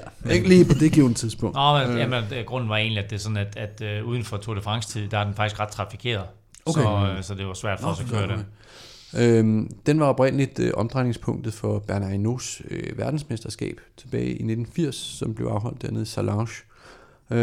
Den er 2,5 kilometer med 9,5% i snit, og kommer altså op på 13% undervejs. Og så de sidste 3,5 kilometer går sådan lidt gelente op mod målet i Krumblu. En 3-4-5%. I 2016, der kørte man en temmelig lignende enkeltstart, hvor man så bare sluttede lidt længere op i Megève. Og der kørte alle favoritterne altså op af den her, Domancy på deres enkeltstartcykler. Og det var de sådan set ikke i tvivl om. Jeg er ikke klog nok til at sidde og lave det der regnestykke, om det skal være den ene eller anden, om det skal være enkelt tandhjul foran, eller hvad sådan det skal være. Men jeg tror, der kommer til at være nogle regnedrenge, der sidder og man skal i hvert fald skifte hurtigere end Geraint Thomas gjorde i Giroen, tænker jeg, hvis der man skal lave det. Vi skal have det store millimeterpapir frem. Jeg vil ikke udelukke, at nogen kommer til at skifte cykel, men der vil også være mange, der kommer til at tage den op på enkeltstartscyklen. Det er spændende at se også, hvordan den kommer til at gå selvfølgelig, og også hvem der har noget at skyde med der, fordi det er jo ofte, at vi ser, at der er mange, som har lidt tunge ben efter en hviledag, og her der er der altså ikke mulighed for at hvile på laurbærrene overhovedet. Der skal man være klar fra første fløjt, og det skal man også dagen efter, for nu kommer vi til 17. etape, og det er den der med den voldsomme Col de la Loze, du var inde på tidligere, Stefan, hvor rytterne kommer op i over 2300 meters højde, og stigningsprocenterne flere gange er over 20. Jamen, det er en sindssyg etape, og det er uden tvivl årets kongeetape. 4 bjerge, 5.400 højdemeter. Det er virkelig, virkelig ledt. Altså, det er mere, end der har været de sidste par år. Vi kørte hele etappen på cykelnævn. På en dag? På to dage. Ja. Det første stykke, det er det der lidt underlige plateaustykke, som de kører på 15. etape gennem Michèvre. Sådan de første 10 kilometer, som ikke rigtig er noget. Så rammer den ind i Cézy, som er, hvad er den? Den er sådan noget 12 kilometer med 5% på det lav. Lidt mere ujævn, end hvad tallene siger, men det bliver en affyringsrampe for udbruddet, en ikke alt for teknisk nedkørsel ned til bunden af Col de Soudé, som er næsten 20 km med 6%, hvor de første 11 km, den går op til sådan et lille underpas, som hedder Miraillet, hvor den er lige knap 8%. Så kommer der plateau langs den store dæmning, som er skideflot. Og så de sidste 5-6 km op mod toppen stiger så sådan noget 6-7-8% op til næsten 2.000 meters højde. Men jeg tror, at de to første bjerge bliver terrænet, hvor det store udbrud, som kommer til at blive kæmpestort, det falder på plads. Og der kommer til at være et sammenrend af bjergstærke klatre, som skal ud og score prikker, og eventuelt nogle forposter til favoritholdene. Det må vi se. Nedkørslen fra Roseland er den sidste halvdel ganske teknisk. Vi har talt om det tidligere, når de har kørt den med. Det var der, hvor Søren Kragh angreb tilbage i 2018 og fik Dumoulin med på hjulet nedad. Ret teknisk der. Så kommer 13 km let faldende dal, og så rammer de ind i den, der hedder Côte de Langefoy, eller som egentlig hedder Col du Trat,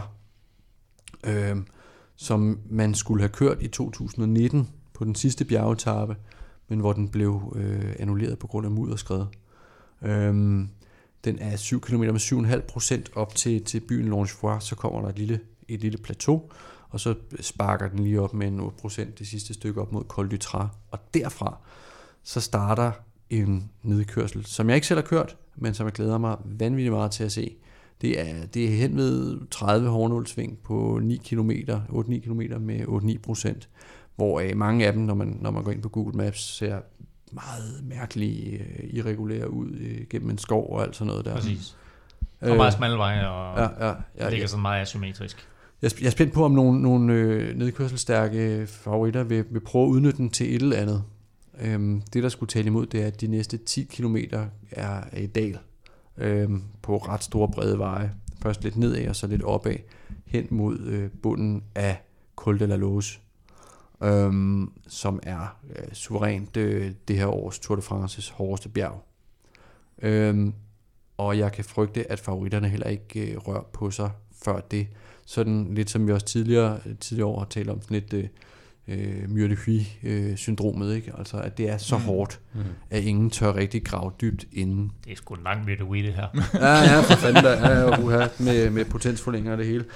Det er 28 km, som hedder 6% i snit. 28 km. Jamen det er rimelig langt, men igen, den skal beskrives mere i detaljer.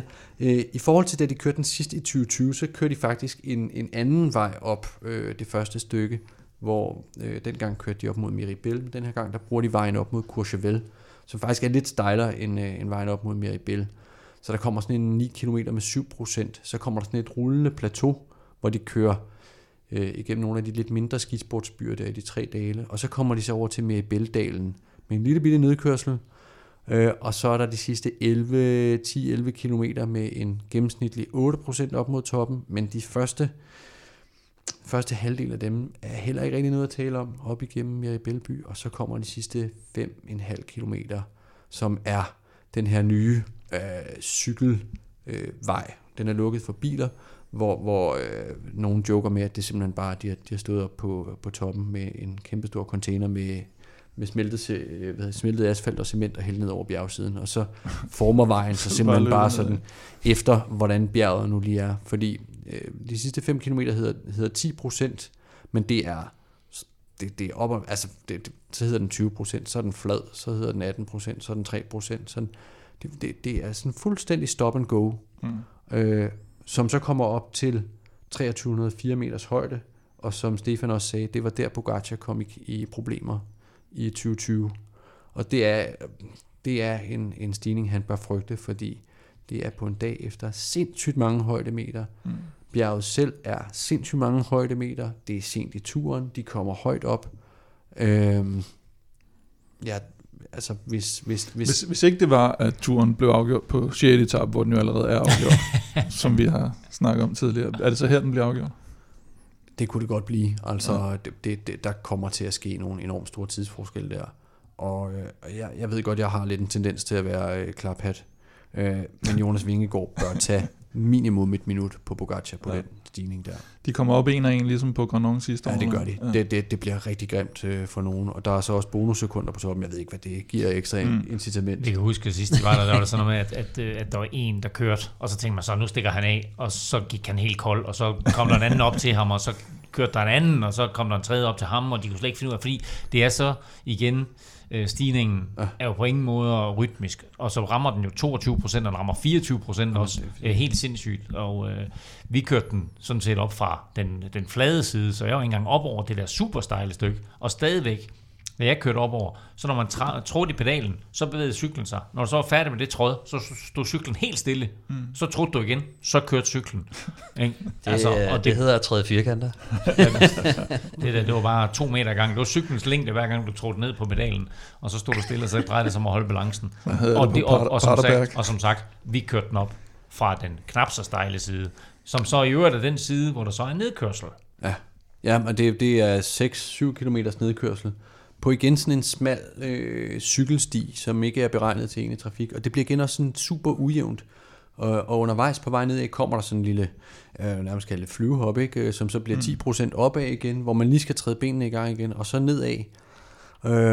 Og så kommer de så ned til bjerglufthavnen Altiport, der hen over Courchevel, hvor de har haft sluttet en del gange tidligere, men hvor de tidligere bruger vejen op til toppen, så har Tour de France så fået sørget for, at der bliver anlagt en lille rampe op til den her Altiport med asfalt, så man kommer bravende nedad, og så drejer man skarpt til venstre, næsten 180 grader, og kommer så ind via den her lille rampe på den her Altiport, hvor det er en 400 meter, der går opad, hvor den første tredjedel, den er 12,5%, og de sidste 2/3, der kommer man næsten op på 19%, enten så lige flader ud til toppen. Så hvis man har ligget og fået lidt ømme ben på etappen inden da, og så kommer ind på det der, altså jeg tror, vi kunne se nogen, der krakelerer fuldstændig på den der landingsbane der. Altså som om Col de Soudé ikke var hård nok i sig selv, så sluttede de af med den der. Det er en virkelig, virkelig led etape, det er det godt nok. Altså, det er også sådan en, hvor du kan nærmest ikke engang køre i udbrud, altså. Fordi at det kommer til at køre så hårdt fra start, ikke? Altså det bliver sådan en ren klassementskamp fra start til slut. Ja, stakkels de sprintere, der har dristet sig med i det her løb. Altså det, jeg ved ikke, hvad de gør med tidsgrænsen den dag, men jeg tror altså, at der er nogen, der kommer til at sidde og bæve lidt i buksen inden denne etape. Så husk, onsdag i uge 29, sæt dig foran fjerneren. Det bliver festfyrværkeri. Og det er jo også Col de Løs er det højeste punkt i turen. Ja. Ja, og det plejer jo enten at være Tourmalet eller Col du Biscay eller sådan noget, ikke? Eller hvad hedder den? Ikke du Biscay, hvad hedder den? Galibier. Ja. Men her der er Tourmalet med, og ikke den højeste, fordi de skal op over Col de Løs. 18. etape til gengæld. Efter den her vanvidsetappe på 17. 18. etape er jo tæt på den fladeste i årets tur, men spørgsmålet er jo så, om sprinterne og deres hold har noget at skyde med efter sådan et par voldsomme dage i bjergene, eller det bliver en udbrudsetappe. Altså er det charmigt dag? De lukker øjnene og tænker på England, og så tænker på den her etape, mens de ligger og kører op ad Col de Soudé, fordi det lille bolsje, der er ud over Champs-Élysées, som de har at gå efter, og som gør, at de ikke bare alle sammen dropper ud, fordi hvad sådan skulle det ellers være derfor. Det er en flad sprinteretappe, og ikke så meget mere at sige om den.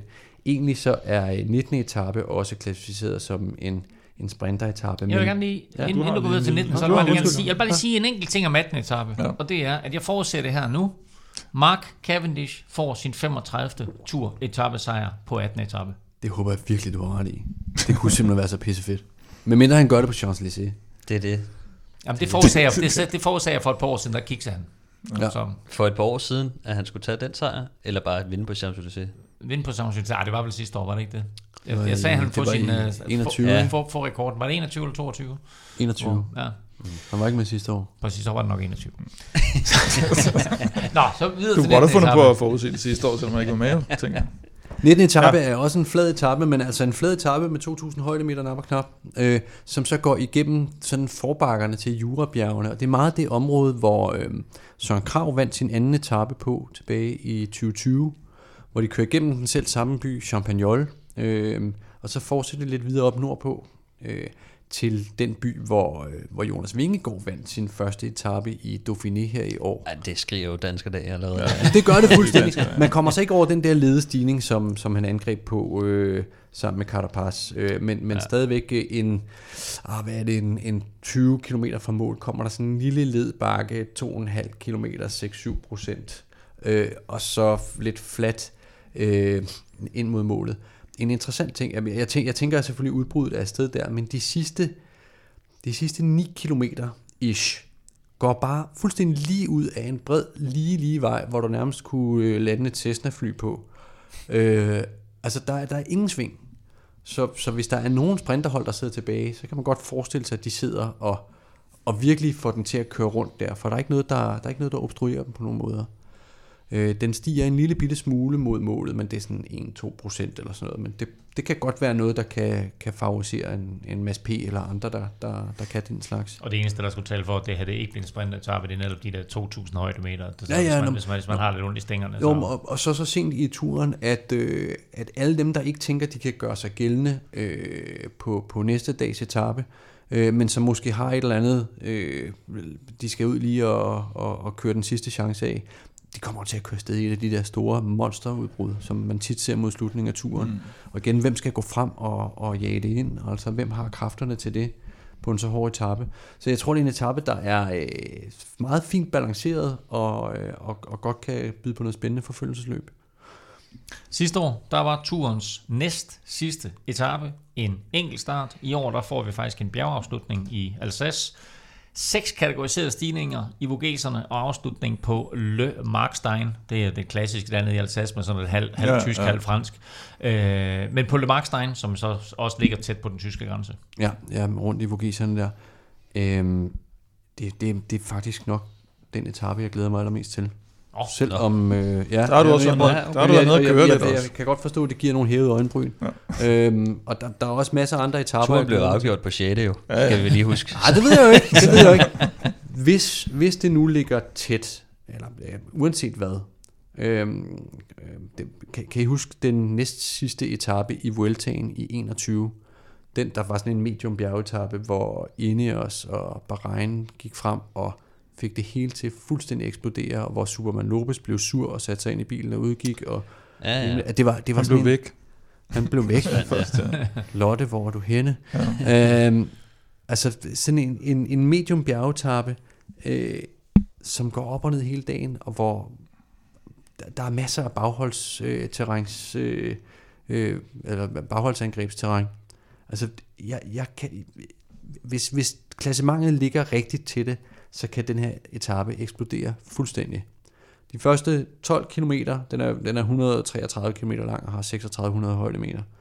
De første 12 km er relativt flade, og så rammer man ind i den, der hedder Ballon d'Alsace, som er dagens første kategori 2 bjerg, som ikke er noget særligt at tale om, men det er der, hvor udbruddet kører væk. 5-6% meget regulær. Nedkørslen er lidt hårdere, så kommer der et lille dalestykke, og fra 50 til 80 km, der kommer der et virkelig, virkelig spændende segment, 30 km, som virkelig er bagholdsangrebsterræn.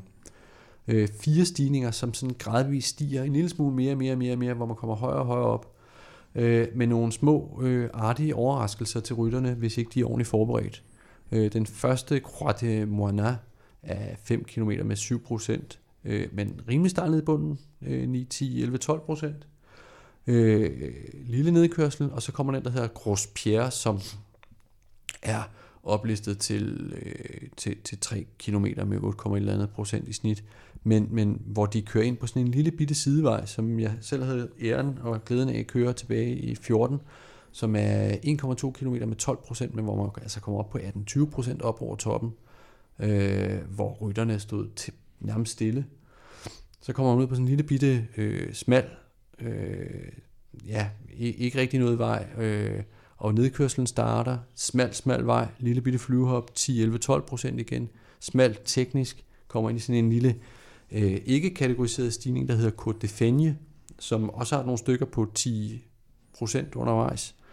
Lille nedkørsel, og så kommer den, der hedder Col de Soudé, som heller ikke er opgjort til noget særligt, men den har faktisk et stykke, som er 2,5 km med 8% undervejs, som der ikke rigtig bliver redegjort for nogle steder, hvor man altså virkelig kan lave noget bagholdsangreb. Hvis man har fået sendt nogle forposter godt afsted, som så kan stå og vente på en på toppen af den her Col de Soudé, der kommer sådan 2 kilometer flade, og så en efterfølgende nedkørsel, så kan man lave noget ravage på den her etape. Nedkørslen fra Slygt er 16-17 km lang og er ikke vanvittigt stejlt. Der har man virkelig glæde af en stor tempodreng, igen sådan en Fanart-type, der virkelig kan ligge og træde for en ned ad den her. Så jeg er meget spændt på at se, hvad de store drenge får lagt. Så er det Petit Ballon til sidst, ikke? Så kommer Petit Ballon, ja. og Platzervarsel så. Og de ligger så meget i rap, at der har man nærmest ikke glædet af nogle forposter ude. Fordi altså, man taler om, med at UAE måske har et stærkere bjerghold, end Jumbo har. Måske, ja, det har det der formentlig. Men hvad kan en Pogacar og en Vingegaard bruge en Soler til, når de lige vil bare tisse forbi dem op ad et bjerg, ikke? Altså, de kører bare så meget stærkere, så det er mand mod mand. De 2 sidste stigninger ligger fuldstændig rap. Petit Ballon, den er 9 km med 8,1% i snit. Rimelig regulær, men et ret fedt bjerg, hvor man virkelig får fornemmelsen af at komme op og køre noget højt. Så kommer så nedkørslen, som faktisk er rimelig teknisk undervejs. Det var her, hvor Contador styrtede tilbage i 2014 og brækkede skinnebenet. Der, hvor Nibali ellers lå i gult, og hvor der ellers var lagt i kakkeloven til et ordentligt bravallerslag der. Nedkørslen slutter så med et skarpt venstresving, som går direkte ind i Platzervarsel, som så ligger direkte ud med 9,5%. Og den er så 7 km med 8,5%, men meget ujævn. Altså, der er nogle stykker, der er 3-4%, og nogle stykker, der er 10-11%. Det er en ret hård kombo. Jeg kørte den selv tilbage, også i 2014, på et tidspunkt, hvor jeg eksperimenterede meget med noget sukkertom træning. Så jeg kørte sukkertom hele den dag, og det gik også okay, indtil 1,5 kilometer fra toppen af Platzervarsel. Der gik lyset simpelthen ud, og jeg kan simpelthen bare... der var sukkertom. Mig, der var sukkertom, og det flimrede for øjnene, og jeg græd nærmest og kaldte på min mor, og det var frygteligt. Platzervarsel, det er også en fed navn, ikke? Fra Panserværken til Platzervarsel. Ja. Og en meget ikke særlig flot Kasper Ankjærgaard. Og så kommer der så 6 kilometer rullende plateau med lidt kontrabakker ind mod målet der i Le Markstein. Det er et vanvittigt fedt cykelområde. Jeg må virkelig anbefale alle danskere, der har lyst til at prøve kræfter med bjerge, men som måske ikke tør Pyrenæerne eller Alperne. Tag bilen, det er 12 km kørsel fra Grænse. Og så er man dernede i Alsace. Altså den tysk-franske grænse. Nej, fra Otterduborg og... 12 km. Du sagde 12 km. Det var noget vrøvl. Ja, okay. Det er ret. Nej, det er fra 12 timers kørsel. Det var det, jeg ville sige. Det kan jeg godt se, at det måske skaber lidt for mig. Det var 12 timers kørsel, jeg mener. Ja. Fra den grænse. Ja. Så det er rimelig overkommeligt at komme derned. Ja. Fede veje, der er masser af kombinationsmuligheder for at komme ud og køre. God mad og vin. God mad og vin, det er sådan den der blanding af fransk og tysk. Og sådan noget bjergkørsler, det passer ikke altid lige godt sammen. Men, og jeg er faktisk ret misundelig på rytterne, de skal ud og køre den der etape. Det gad jeg godt. Efter næsten 3 uger i benene. Ja. Og så slutter det hele af, dagen efter traditionen tro, på Champs-Élysées, 21. etape i år. Kort som vanligt, 115 kilometer, der skal skåles i champagne, og så slutter det af med 8 omgange og en brostensprint. Ja. Og Mark Cavendish vinder forhåbentlig. Det håber jeg fandme. Så bliver det sejr nummer 36. Der er faktisk et spørgsmål her fra Kristoffer Havskov, som også er kommet ind via Twitter. Og det er lidt interessant, hvis man ser på Frankrigskortet, som jeg er hængende her bag ved mig, så kan man se, at Paris faktisk er den nordligste by overhovedet, der er med i årets Tour de France. Og der spørger Kristoffer, hvor utraditionelt er det? Jamen, det er ikke så utraditionelt. Der har været mange, især nordfranskmænd, som har pivet noget over det. Og det er jo helt klart, at ASO de prøver at opsøge de der hele tiden skiftende udfordringer, hvor tidligere var der en bjergblok i Pyrenæerne og en bjergblok i Alperne eller omvendt, og så var der nogle bløde mellemetapper, og det gav mulighed for, at man kunne køre 8-9 flade, kedelige etapper i Nordfrankrig. Men sådan er det ikke længere, så derfor så er turen i stigende grad koncentreret omkring den sydøstlige del af Frankrig, hvis man ser de senere år. Og det forfordeler jo altså lidt Nordvest-Frankrig, Bretagne og Normandiet. Men det er ikke så utraditionelt, at Paris er den nordligste by. Der er de år, hvor man for eksempel kører i Bretagne, der er Paris en lille smule nordligere end det, ikke? Mm. Senest i 2020, der var Paris også nordligst. Hvornår har det ellers været? I 2009? Det er meget sjovt, jeg har aldrig tænkt på, at Bretagne faktisk ligger syd for Paris, men det gør det jo. Ja, men ja. Der er også, altså der er vel også noget med, at det der ligger i hvert fald sådan relativt stik nord for Paris, det er ikke heller ikke de rigeste kommuner, der ligger deroppe formentlig, og det er sådan lidt har råd til at betale ASO's Frankrig, ikke? Jo. Ja, og altså sidste år, der kørte de den der 4 dage ved Dunkirk-etappen, som faktisk var ret fed, ikke? Men og Arnberg. Ja, Arnberg, ikke? Men man skal ud og opsøge sådan noget der, hvis det skal retfærdiggøres sportsligt, ikke? Det var Kasper Ankjærgaards gennemgang af de 21 etaper, samtlige lavet uden noter. Meget, meget imponerende, Kasper. Tusind tak for det. Og nu skal vi til noget, jeg har glædet mig til. Villeuropa Podcast præsenteres i samarbejde med Otzed fra Danske Licensspil. Husk, at du skal være minimum 18 år og spille med omtanke. Har du brug for hjælp til spilafhængighed, så kontakt Spillemyndighedens hjælpelinje Stop Spillet eller udluk dig via Rofus. Regler og vilkår gælder. Der er 10 dage til Tour de France-starten, og ligesom sidste år, så foregår de første etaper altså uden for Frankrigs grænser, som du sagde, Kasper, nemlig i år i Nordspanien der, og så faktisk jo slutter i Sydfrankrig, men alt sammen i Baskerlandet. Inden vi kommer til jeres første forudsigelser, så har vi jo, Kim, faktisk allerede fået udtaget de første behold. Vi var omkring Uno X, 6 nordmænd Uno X, og 2 danskere. 2 danskere, heldigvis. Hvad er der ellers af bemærkelsesværdige udtalelser og udladelser? Ja, udladelse, det er jo nok Andreas Krohn desværre med i Lotto Destiny. De udtog deres hold i dag, ligesom Frances Tessieux, og der blev ikke plads til Andreas Krohn. Vi har været lidt inde på, at han måske ikke har haft det bedste første halvår i sin karriere, men de fleste troede jo nok, at han alligevel ville få snedet sig med i tur. De var rimelig skarpe i deres retorik. Lotto Destiny, de sagde, vi tager ikke Andreas Krohn med, fordi han ikke er i god nok form. Ja, nå, men til gengæld skal han køre Vuelta. Ja, nå, men det er også, altså, det kan man også se, når man har set på både hans resultater og den måde, han har kørt på i forhold til, og igen, ligesom med så mange andre, så er det fordi, de har højere forventninger til ham, vi har højere forventninger til ham, og derfor har det været et første halvår under middel for Andreas Krohn, og det viser jo bare, hvor god han normalt plejer at være.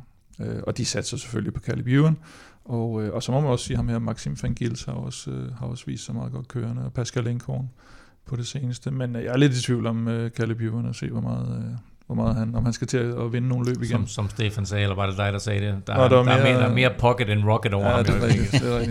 Og så, og så kom Victor også med Victor Campenard, som jo lige har fået comeback efter de her styrt, han havde i foråret. Han er jo altid sjov. Han skal nok også ud i et af de der store udbrud, kunne man forestille sig. Ja, og så Frances Tessieux, som vi var lidt inde på i seneste udsendelse, at De Mare ikke er med, og han er sur over det, og han forlader holdet efter den her sæson, som Stefan også var inde på sidst. Giver ikke så meget mening måske, når ikke man tager point med over, som man gjorde tidligere, men der ligger nok noget personligt der.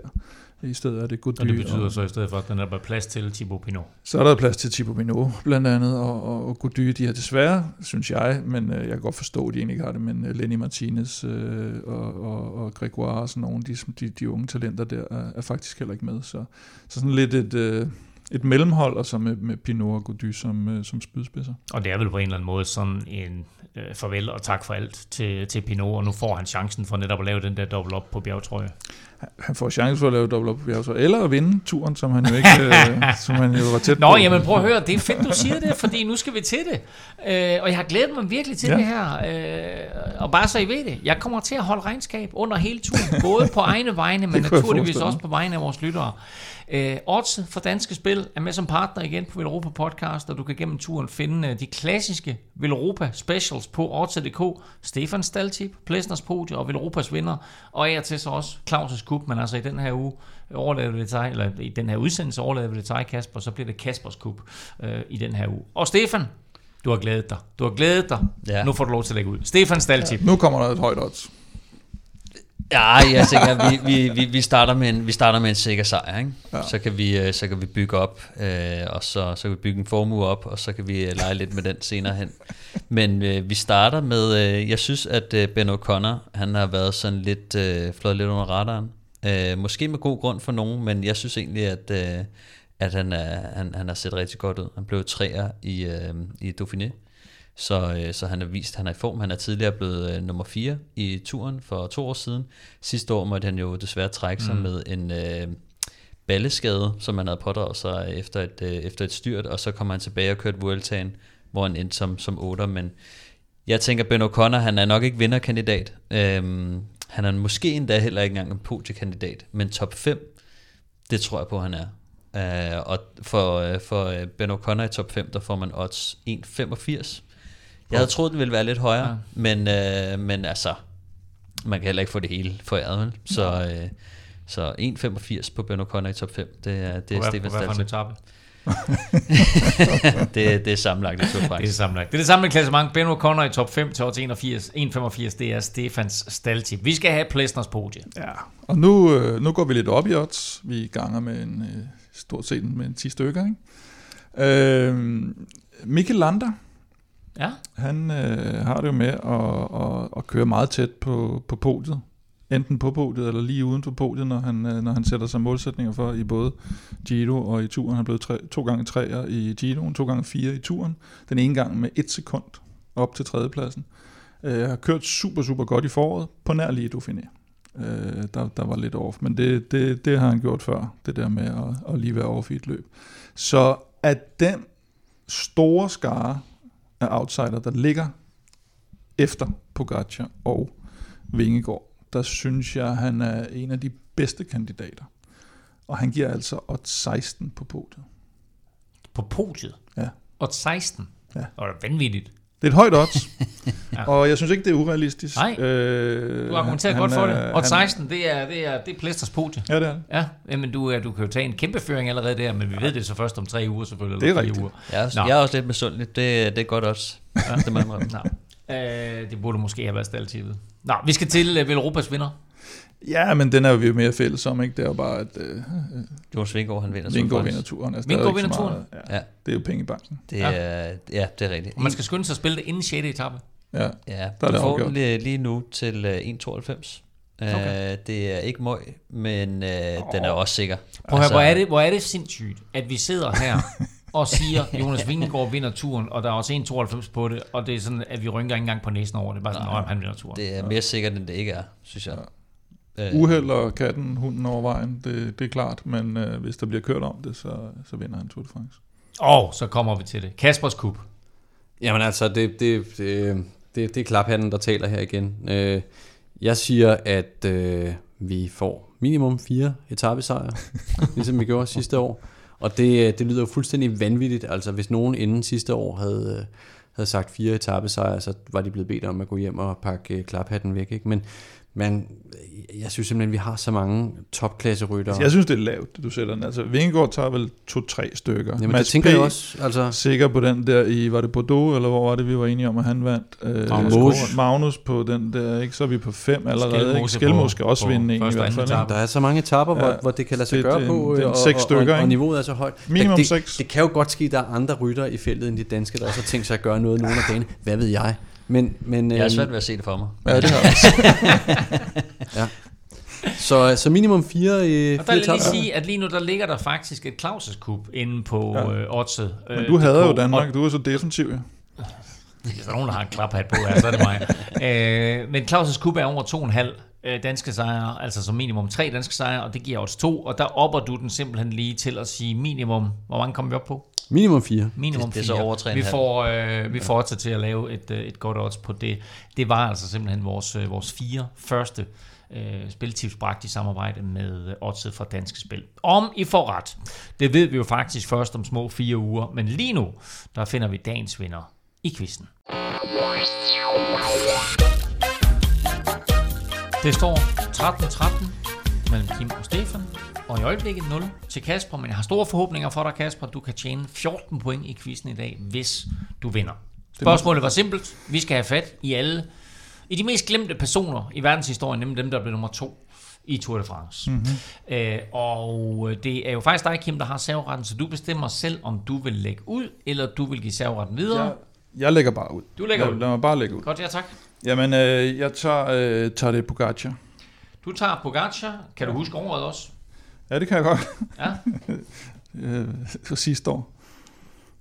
2022. Ja. Godt. Og altså, det giver ikke ekstra point, men det er blæret, hvis man, hvis man lige kan overhovedet. Ja, selvfølgelig. Ja. Ja. Kasper? Ja. Jonas Vingegaard. Ja. Det er nemlig, den er god også. Ja. 2021. Præcis. Jeg var lidt i tvivl, om I ville glemme Jonas nemlig. Nej, man skal altid, man skal altid sige de nemme i starten. Yes. Ja. Stefan? Primus Roglic. Ja. 2020. Så har vi ligesom fjernet de tre. Ja. Så er vi i gang. Godt så. Så tager vi noget helt andet. Så tager jeg, nu håber jeg har forstået reglerne rigtigt, men så siger jeg Oscar Pereiro Sio. Så har du ikke. Nå, okay. Fordi han fik førstepladsen. Han blev tildelt førstepladsen, da Floyd Landis han gik ud. Så du altså... Jeg forklarer, at det kun var Lars Armstrong. Altså, da Floyd Landis, han blev smidt ud, og så bliver Oscar Brevesio faktisk gjort til vinder af løbet. Så hvem blev nummer 2? Du får nu. Hvem blev nummer 2 det år, Oscar Brevesio vandt? Okay. Det så vil jeg ikke sige ham. Så havde jeg misforstået reglerne alligevel. Okay, må jeg sige en anden så? Ja, så kom jeg. Okay, så siger jeg Jan Ulrik, det er godt. Og han er på den her liste rigtig mange gange. Ja, det er han. Blandt andet 3 gange med Lance Armstrong. 3 gange med Lance Armstrong, 1 gang efter. Du skal ikke tro, at jeg ikke har lavet en bogmærke ved den her situation. Det er så sagt. Jeg har nogen i banken, tror jeg. Nå, 2 efter Pantani, 2 efter Bjørn Riis, og 2 og 3 gange efter Lance Armstrong. Ja, 5 gange, ja. Godt. Kasper? Jamen, jeg går kronologisk baglæns, siger Geraint Thomas tilbage i 19. Sådan. Det er altså iskoldt, det der, ikke? Stefan? Det er ikke kronologisk, men jeg tager Andy Schleck. Andy Schleck? Mm-hmm. Ja. Han blev nummer 2. Har du misforstået reglerne? Han blev nummer 2 både i 2009 og 2011, efter henholdsvis Contador og Cattle Evans. Så den er god nok. Kim? Du troede lige Kim. Jeg vil sige, du fik noget for svedperler på panden derovre, Stefan. Jeg er stadig ikke sikker på, at jeg forstår det nu. Men, nå, så er det mig igen. Ja. Jeg skal have fjernet ham der. Så tager jeg en lille frækkert. Må man gerne det? Du må tage en lille frækkert, når du vil. Jeg tager Nairo Quintana. Nairo Quintana er fuldstændig korrekt. Okay. 2013 og 2015, begge gange efter Chris Froome. Precisely. Jeg fortsætter den autistiske kronologi. Jeg siger Tom Dumoulin i 18. Pis, den ville jeg gerne have haft. Ja. Tommy Dumoulin. Den havde jeg faktisk... Kasper? Godt. Den havde jeg faktisk ikke engang selv. Stefan? Romain Bardet. Mm-hmm. Romain Bardet. Som vel også er den seneste franskmand, der har været på podiet, Kasper? Det tror jeg faktisk, du var ret i. 2016 efter Chris Froome. Altså mig igen. Det er dig igen. Må jeg tage en frækkert mere? Kom med den. Jean-Christophe Perrault. Jean-Christophe Perrault. Kan du overstille? Vi er i 14. Det var det år Nibali vandt nemlig. Det er fuldstændig korrekt. Kasper? Ja, 17. Rigoberto Urán. Han var en god en, mand. Den må du ikke tage væk. Det var en frækker. Det var en frækker. Ja, men den havde jeg også. Sådan det. Ja, godt så. Stefan?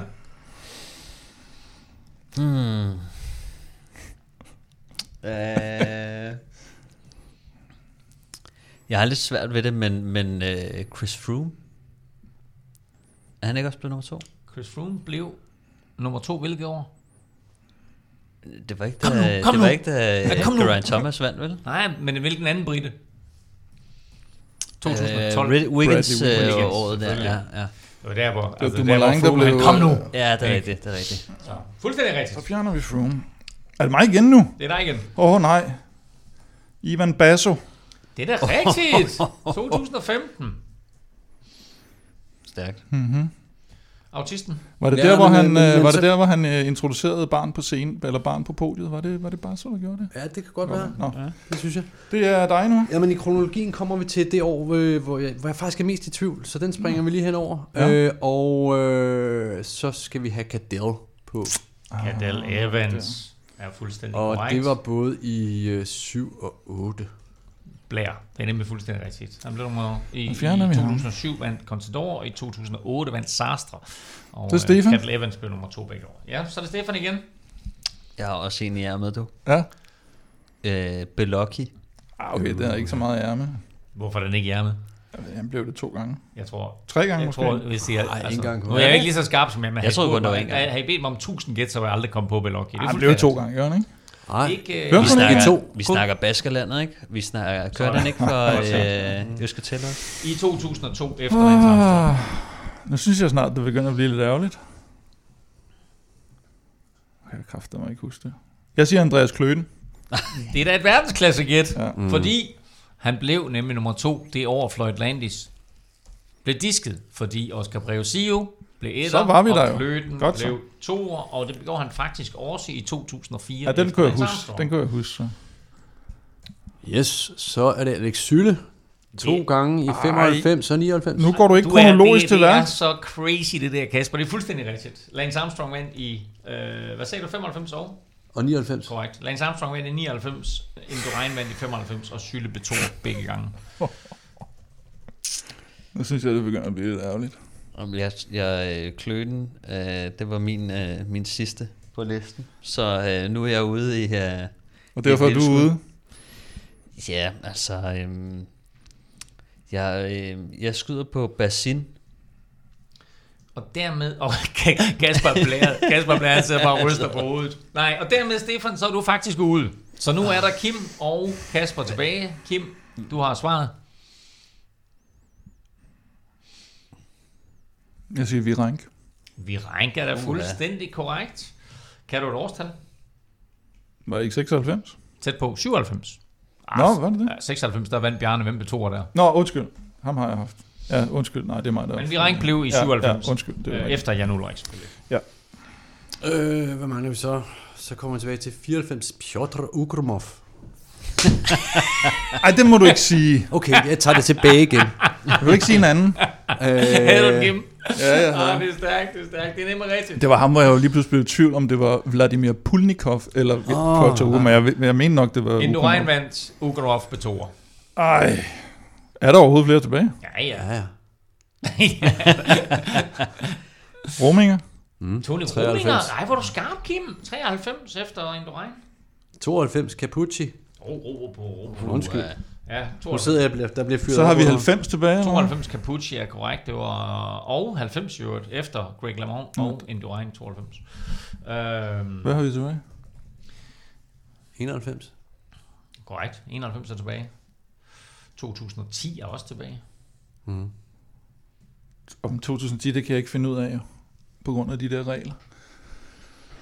91 siger du. Jeg hjælper med Contador på disket. Og så var der en anden, der blev gjort til vinder.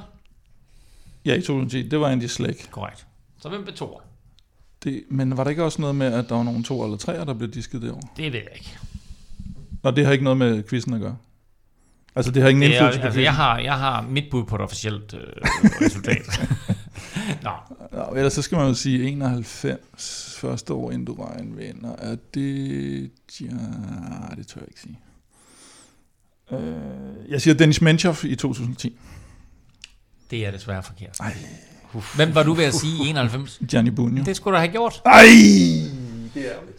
Hvad? Jeg skal lige se. Er den cykel, der står heromme i baggrunden? Min cykel står der. Det er Samuel. Og det er nemlig Samuel Sanchez. Så Samuel Sanchez-cyklen, den står nede for enden, og han blev 2'er i 2010. Han blev faktisk 3'er, men i og med, at Contador jo havde spist bøf med... Hvornår blev Dennis Menchoff?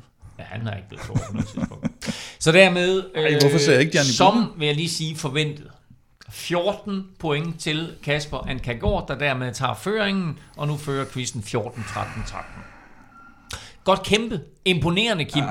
Og stærkt, Stefan, at du var med der i lang tid og hævde et par dejlige navne op af hatten. Jeg synes, jeg gjorde det godt, men jeg synes, I gjorde det fantastisk godt. I var oppe med overmagten, og sådan er det. Villeuropa Podcast er tilbage på søndag, hvor vi har endnu flere turmandskaber på plads, og hvor DM op i Olleren jo er i fuld gang, eller faktisk er fuldt afviklet, fordi når vi er tilbage her, så kender vi nemlig alle de danske mestre, og ved jo så også, om den rød-hvide trikot er at finde i årets Tour de France. Hvis du vil vinde en Villeuropa Cup eller en laserhjelm, så hop ind og støt os på tier.dk, og husk også i juni måneds t-shirt, I'm not doing et på op Villeuropa.dk.